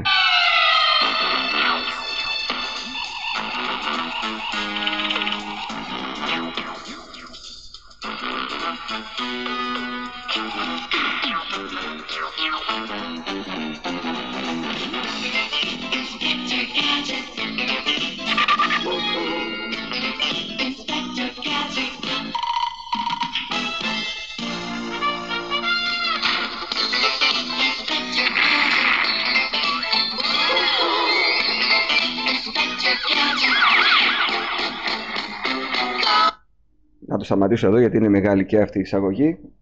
Φοβερό τραγούδι. Αστυνόμος θα ξέρω όλο το τρέιλερ. Μπορώ να κάτσω να φωτογραφίσω σκηνή-σκηνή απ' έξω και ανακατοτά. Αυτό είχε ελληνική απόδοση. Είχε, είχε, ναι. Δεν ξέρω αν στο ίδιο βίντεο έχω και την ελληνική απόδοση. Θα μου δώσεις λίγο το χρόνο να πάω μπροστά. Την, την, αγγλική, την αγγλική θυμάμαι. Ναι, δεν έχω τώρα την ελληνική. Αυτή είναι η πρώτη που βρήκα έτσι με ελληνική μεταγλώτηση επεισόδιο. Υπάρχει και η άλλη που λέει ε, πρόβλημα, πρόβλημα. Πρόβλημα, πρόβλημα. Ναι, ναι. Αστυνόμος ναι, Πρόβλημα,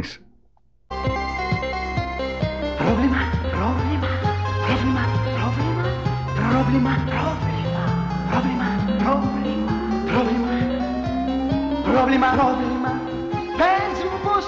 το λύνεις. Πώς το λύνεις. Σαΐνης, Σαΐνης, Σαΐνης, Σαΐνης, Σαΐνης. Έχω ακόμα παιχνίδια στη βιτρίνα που είναι πίσω μου με τα παιδικά μου παιχνίδια. Έχω ακόμα φιγούρες του αστυνόμους Σαΐνη και το αυτοκίνητο που άλλαζε μορφές. Ε, να πω και εδώ πέρα κάποια στοιχεία έτσι, κυκλοπαιδικά. Η σειρά προβλήθηκε στην Ελλάδα 3 Απριλίου το 1981 και σταμάτησε στις 29 Σεπτεμβρίου του ίδιου έτους από την ΙΕΝΕΔ. Από τότε έχει προβληθεί πάρα πολλές φορές σε επανάληψη. Ο αστυνόμος Σαΐνης είναι μια τηλεοπτική σειρά κινουμένων σχεδίων ανεπτυγμένη από μια κοινοπραξία μεταξύ Γαλλίας, Καναδά και Ηνωμένων Πολιτειών με θέμα τον αδέξιο απλής ευφυΐας, ομότιτλο detective, το Σαΐνη, ο οποίος είναι ένα ανθρώπινο όν με διάφορα βιονικά εξαρτήματα ενσωματωμένα στο σώμα του. Η πρωταρχική νέμεση του Σαΐνη είναι ο Δόκτωρ Κλό, ο ηγέτης μιας σατανικής οργάνωσης γνωστής και ως MAND, τον οποίο ο Δόκτωρ Κλό δεν έχουμε δει ποτέ, έχουμε δει μόνο το χέρι του. Είναι ο Χρήστος Πάρλας, ε; Ακριβώς. Ναι. τι έχω σημειώσει ως στοιχείο, για να δω. Υπάρχουν δύο γνωστές μεταγλωτήσεις στα ελληνικά. Η μία με πρωταγωνιστή τον Τάσο Κωστή και η δεύτερη με τον ε, Στέλιο Καλαθά να τον αντικαθιστά. Η πρώτη μεταγλώτηση πρώτο αναμεταδόθηκε από την ΕΡΤ στις 10 Ιανουαρίου του 1985 ενώ το τελευταίο επεισόδιο έκανε πρεμιέρα στις 4 Ιουνίου του 1987. Η δεύτερη μεταγλώτηση έχει διανεμηθεί στην Ελλάδα από την Fox Kids και την Cookie Jar ενώ και οι δύο χρησιμοποιούν το χαρακτηριστικό τραγούδι με στίχους από τον Πάνο Τσαπάρα. Η σειρά προβλήθηκε και στο Mega Channel και νομίζω ότι δεν υπάρχει παιδί, που, ακόμη και σύγχρονο παιδί, που να μην γνωρίζει ποιος είναι ο αστυνόμος Αΐνης γιατί ε, έχει γίνει η απαραίτητη, απαραίτητη ανανέωση στο κινούμενο σχέδιο, έχει πλέον ε, γίνει 3D animation, υπάρχει και στο Airflix με νέα στοιχεία, με φρεσκάδα και όλα τα παλιά χαρακτηριστικά που γνωρίζουμε όλοι από τον αδέξιο Σαΐνη. Τι θυμάσαι Κώστα από τον, από τον αστυνόμο Σαΐνη; Ε, αυτό που είπες 3D animation δηλαδή είναι σαν με, γραφικά computer δηλαδή. Ναι. ναι. Ωραία. Είναι πολύ καλό και να το δεις. Δώσ' του μια ευκαιρία, είναι στο Netflix. Εννοείται, ναι. Ε, θυμάμαι τώρα, θυμάμαι το κοριτσάκι τη, της Πασίκλα, την Πέννη. Την Πέννη. Με το βιβλίο της, το ηλεκτρονικό. Ε, και το σκύλο. Το brain. Ε, ναι. Ε, θυμάμαι, το, θυμάμαι το εξής σαν συνέστημα, ότι δεν, δεν μου άρεσε που έκανε τον έξυπνη συνέχεια και που επενέβαινε και όλα τα ήξερε. Ναι. Εγώ, εγώ, εγώ ήμουν με τον αστυνόμο Σαΐνη. δεν ήθελα να, να τον γελιοποιούν ναι. και να παραγνωρίζεται έτσι. Η... η οποία ήταν η ανιψιά του, ε. Ναι, ναι. Ε, είχε φοβερή πλάκα αυτή η καμπαρτίνα, παιδί μου. Ναι. Ε, και το, και το πόσο δεν, ότι δεν μπορούσε ποτέ να πετύχει και να ζητήσει αυτό που ήθελε ως ε, gadget. Δηλαδή έλεγε εμπρός λοιπόν καλά μου πόδια και έβγαιναν τα, τα παγοπέδιλα. Το, το ελικόπτερο ξέρω εγώ. Το ναι. ελικόπτερο, ναι. Ναι. Φοβερή σειρά. Ε, θυμάμαι σίγουρα τη σκηνή του, που του δίνει ο αρχηγός πάντα τη νέα αποστολή και του λέει ότι αυτό το μήνυμα θα αυτοκαταστραφεί και με κάποιο τρόπο το γυρνάει ο Σαΐνης πάντα στον αρχηγό και γίνεται η έκρηξη στα χέρια του αρχηγού. Πού βρίσκεσαι; να πάρεις όλες τις προφυλάξεις. Ο δόκτωρας Ματ βρίσκεται στην Winterland. Αυτό το μήνυμα θα αυτοκαταστραφεί. Α, μην ανησυχείς αρχηγέ μου, εμένα πάντα με καλεί το καθήκον. ναι, βέβαια. Ναι, βέβαια. Ναι, ένας ε, με, με μουστακάκι. Με μουστάκι, ναι, ναι, ναι, μπράβο. Ναι, ναι, ναι.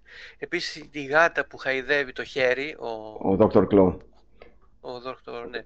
Ο, ο Χρήστος Πάρλος. Ναι, μπράβο. Έτσι, ο, ο, ο Τζον Αυλακιώτης επίσης το όλα μαζί. Τον οποίο μετά από ναι. χρόνια μας έδειξαν πώς είναι το πρόσωπό του. Θέλω να πιστεύω ότι δεν ήταν αυτό το πρόσωπο που μας έδειξαν.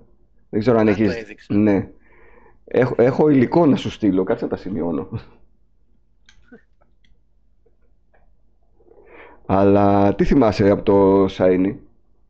Γενικά τι σου έκανε ε, εντύπωση, τα gadgets?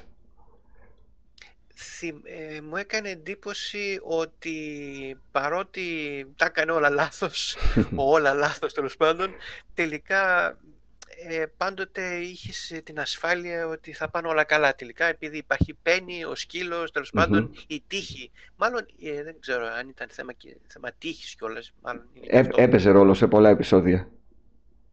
Ναι, ήταν πολύ γοητευτικός ο συνδυασμός τέλος πάντων αυτός ε, του, του χαζού λίγο, νομίζω έτσι ήταν.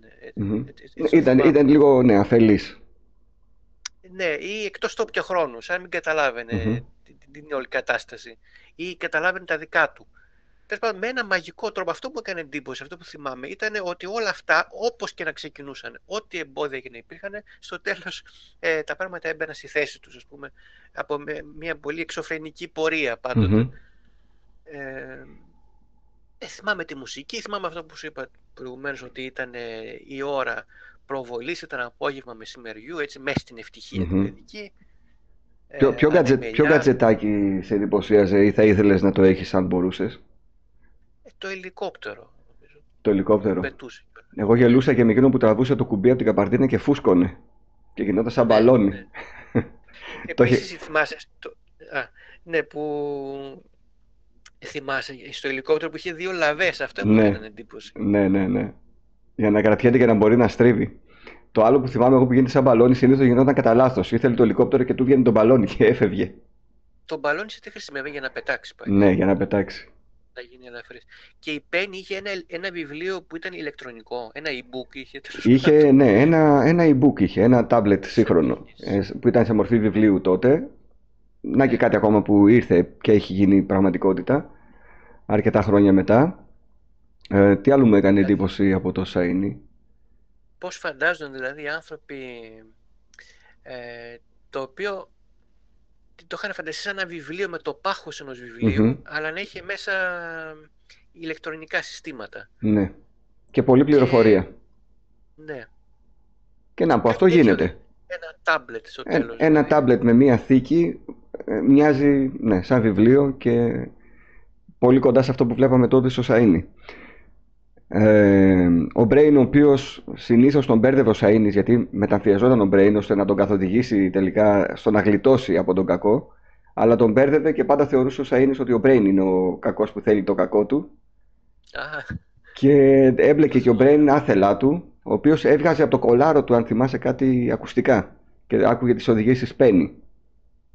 α, ναι, ναι. Αυτοί οι δύο, έτσι, με τα ακουστικά. Πού τα θυμάσαι όλα αυτά; Ε, μου έρχονται το ένα-ένα, μου έρχονται οι σκηνές. Ναι. Και φυσικά αυτό το, αυτό το μήνυμα θα αυτοκαταστραφεί που το λέμε πολλές φορές και στο Discord server Αυτό το όταν μήνυμα, θέλουμε να σβήσουμε κάτι. Ναι, ναι, αυτό το μήνυμα θα αυτοκαταστραφεί. Πω, πω, πω. Επίσης παροιμιώδης φράση. Ναι. Ε, μην ξεχάσεις να δεις την καινούργια εκδοχή του αστυνόμου Σαΐνη που και εδώ έχουμε ελληνοποίηση ε, στον τίτλο. Τον φέραμε στα μέτρα μας γιατί είναι ο επιθεωρητής γκατζετάκιας. Inspector Gadget, ο κανονικός τίτλος. Επίσης θυμάμαι τώρα το αυτοκίνητο τώρα που το σκέφτομαι. Μου άρεσε πάρα πολύ. Ε, γιατί σαν παιδί τότε μου άρεσαν και τα αυτοκίνητα. Ε, οπότε είχε και ένα στοιχείο τέτοιο που ήταν και λίγο περιπολικό ε, και Ναι. θύμιζε λίγο και σπορ αυτοκίνητο. Γινότανε σπορ Ήτανε- ή βανάκι ή κάτι ακόμα που δεν θυμάμαι. Είχε αυτό το στοιχείο του εξωτικού. Αυτό το Ναι, αυτοκίνητο. νομίζω είχε δύο ή τρεις μορφές που μπορούσε να αλλάξει εν κινήσει. Να πάμε Και στην... τα χρώματα. Ναι. Ε, το, το αυτοκίνητο τώρα, κάτσε να γυρίσουμε να το δω κιόλας. Λε, ε, λευκό, μπλε και... Ναι, της αστυνο και κόκκινο. Λίγο, είχε τα Ναι, χρώματα λίγο. ναι, σαν περιπολικό ήταν και κόκκινο σήμα. Ναι. Λοιπόν, να πάμε και στο τελευταίο, που είναι πάλι κινούμενο σχέδιο. Έκατσε, ε, τυχαία έκατσαν τα κινούμενα σχέδια μαζί. Για να το ακούσουμε κι αυτό.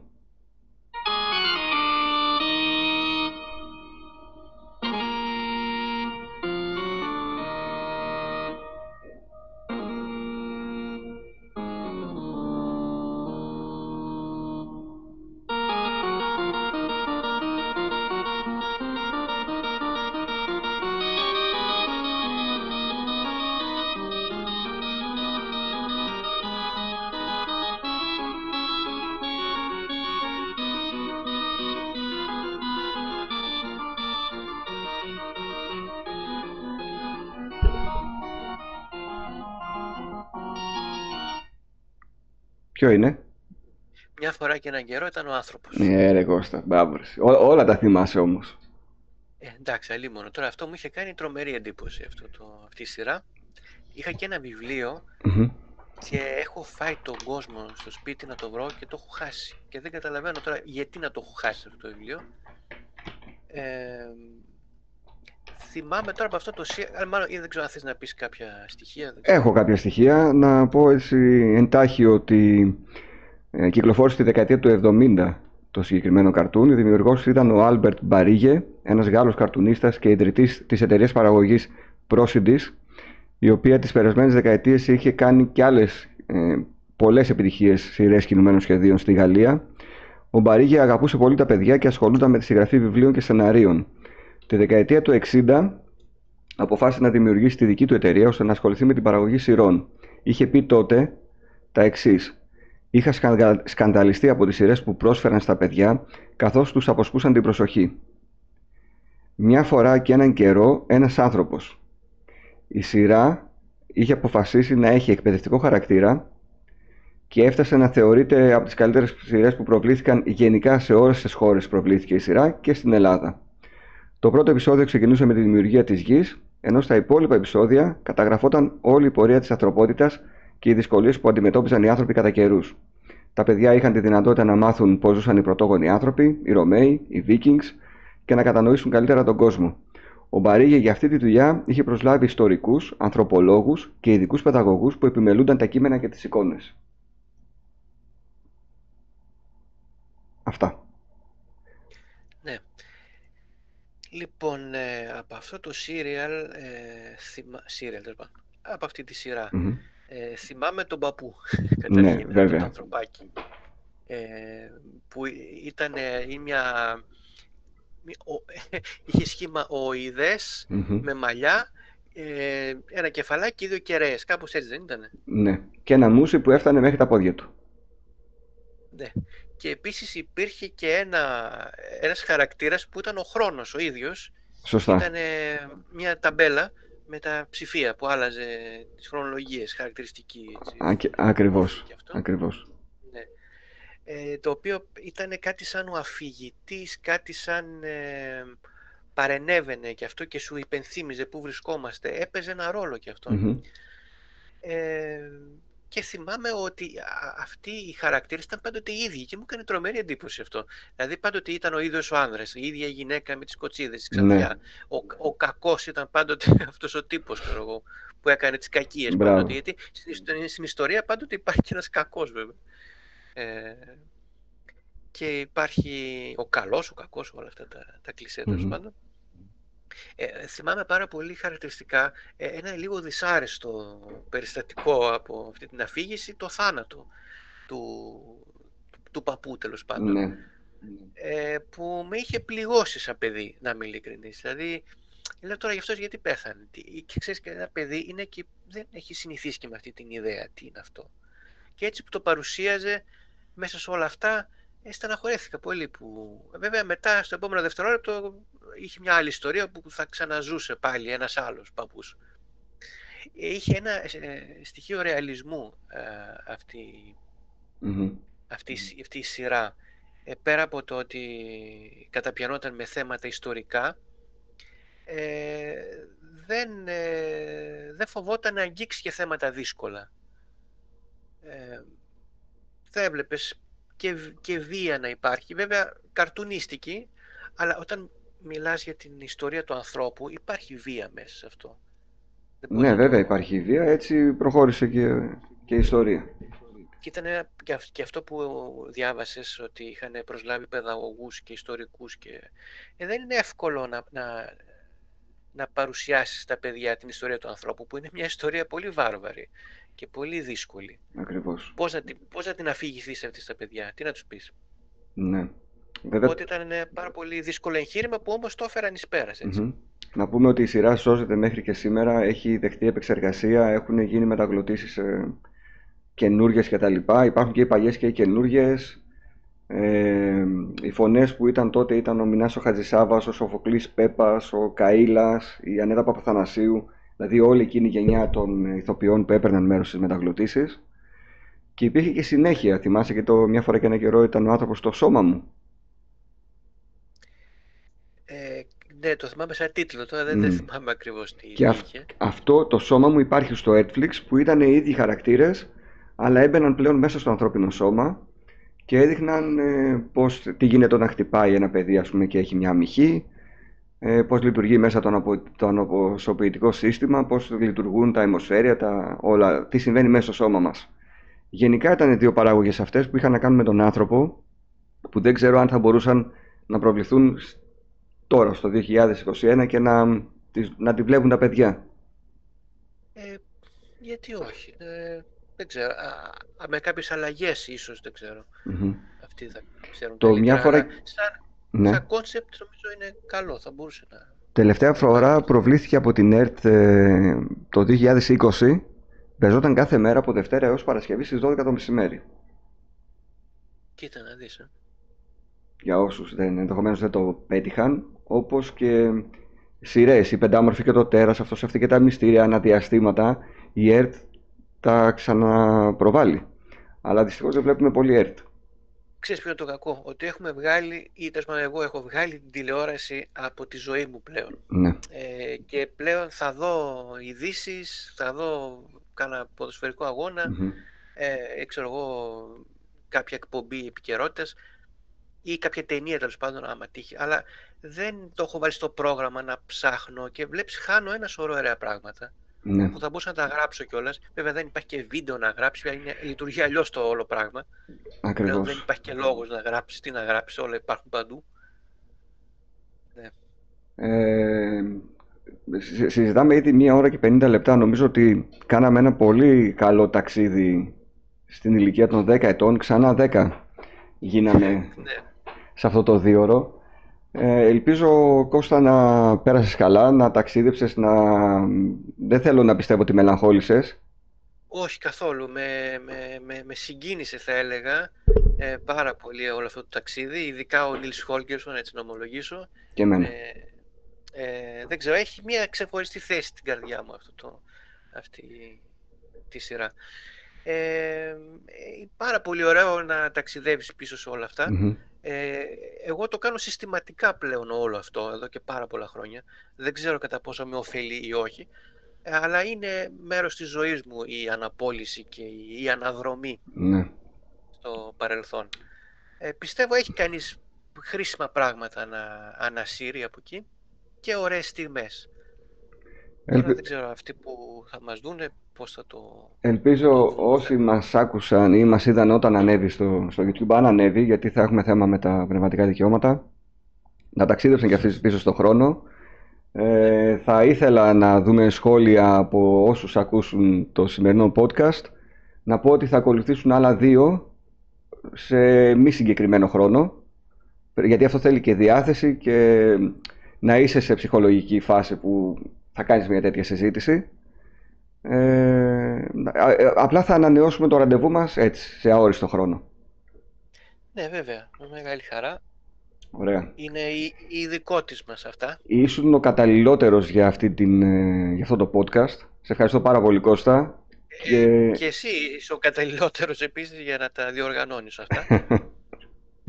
να είσαι καλά. Λοιπόν, μέχρι τότε να περνάτε καλά. Ήταν η εκπομπή ξανά 10 με τον Πάνο και τον Κώστα.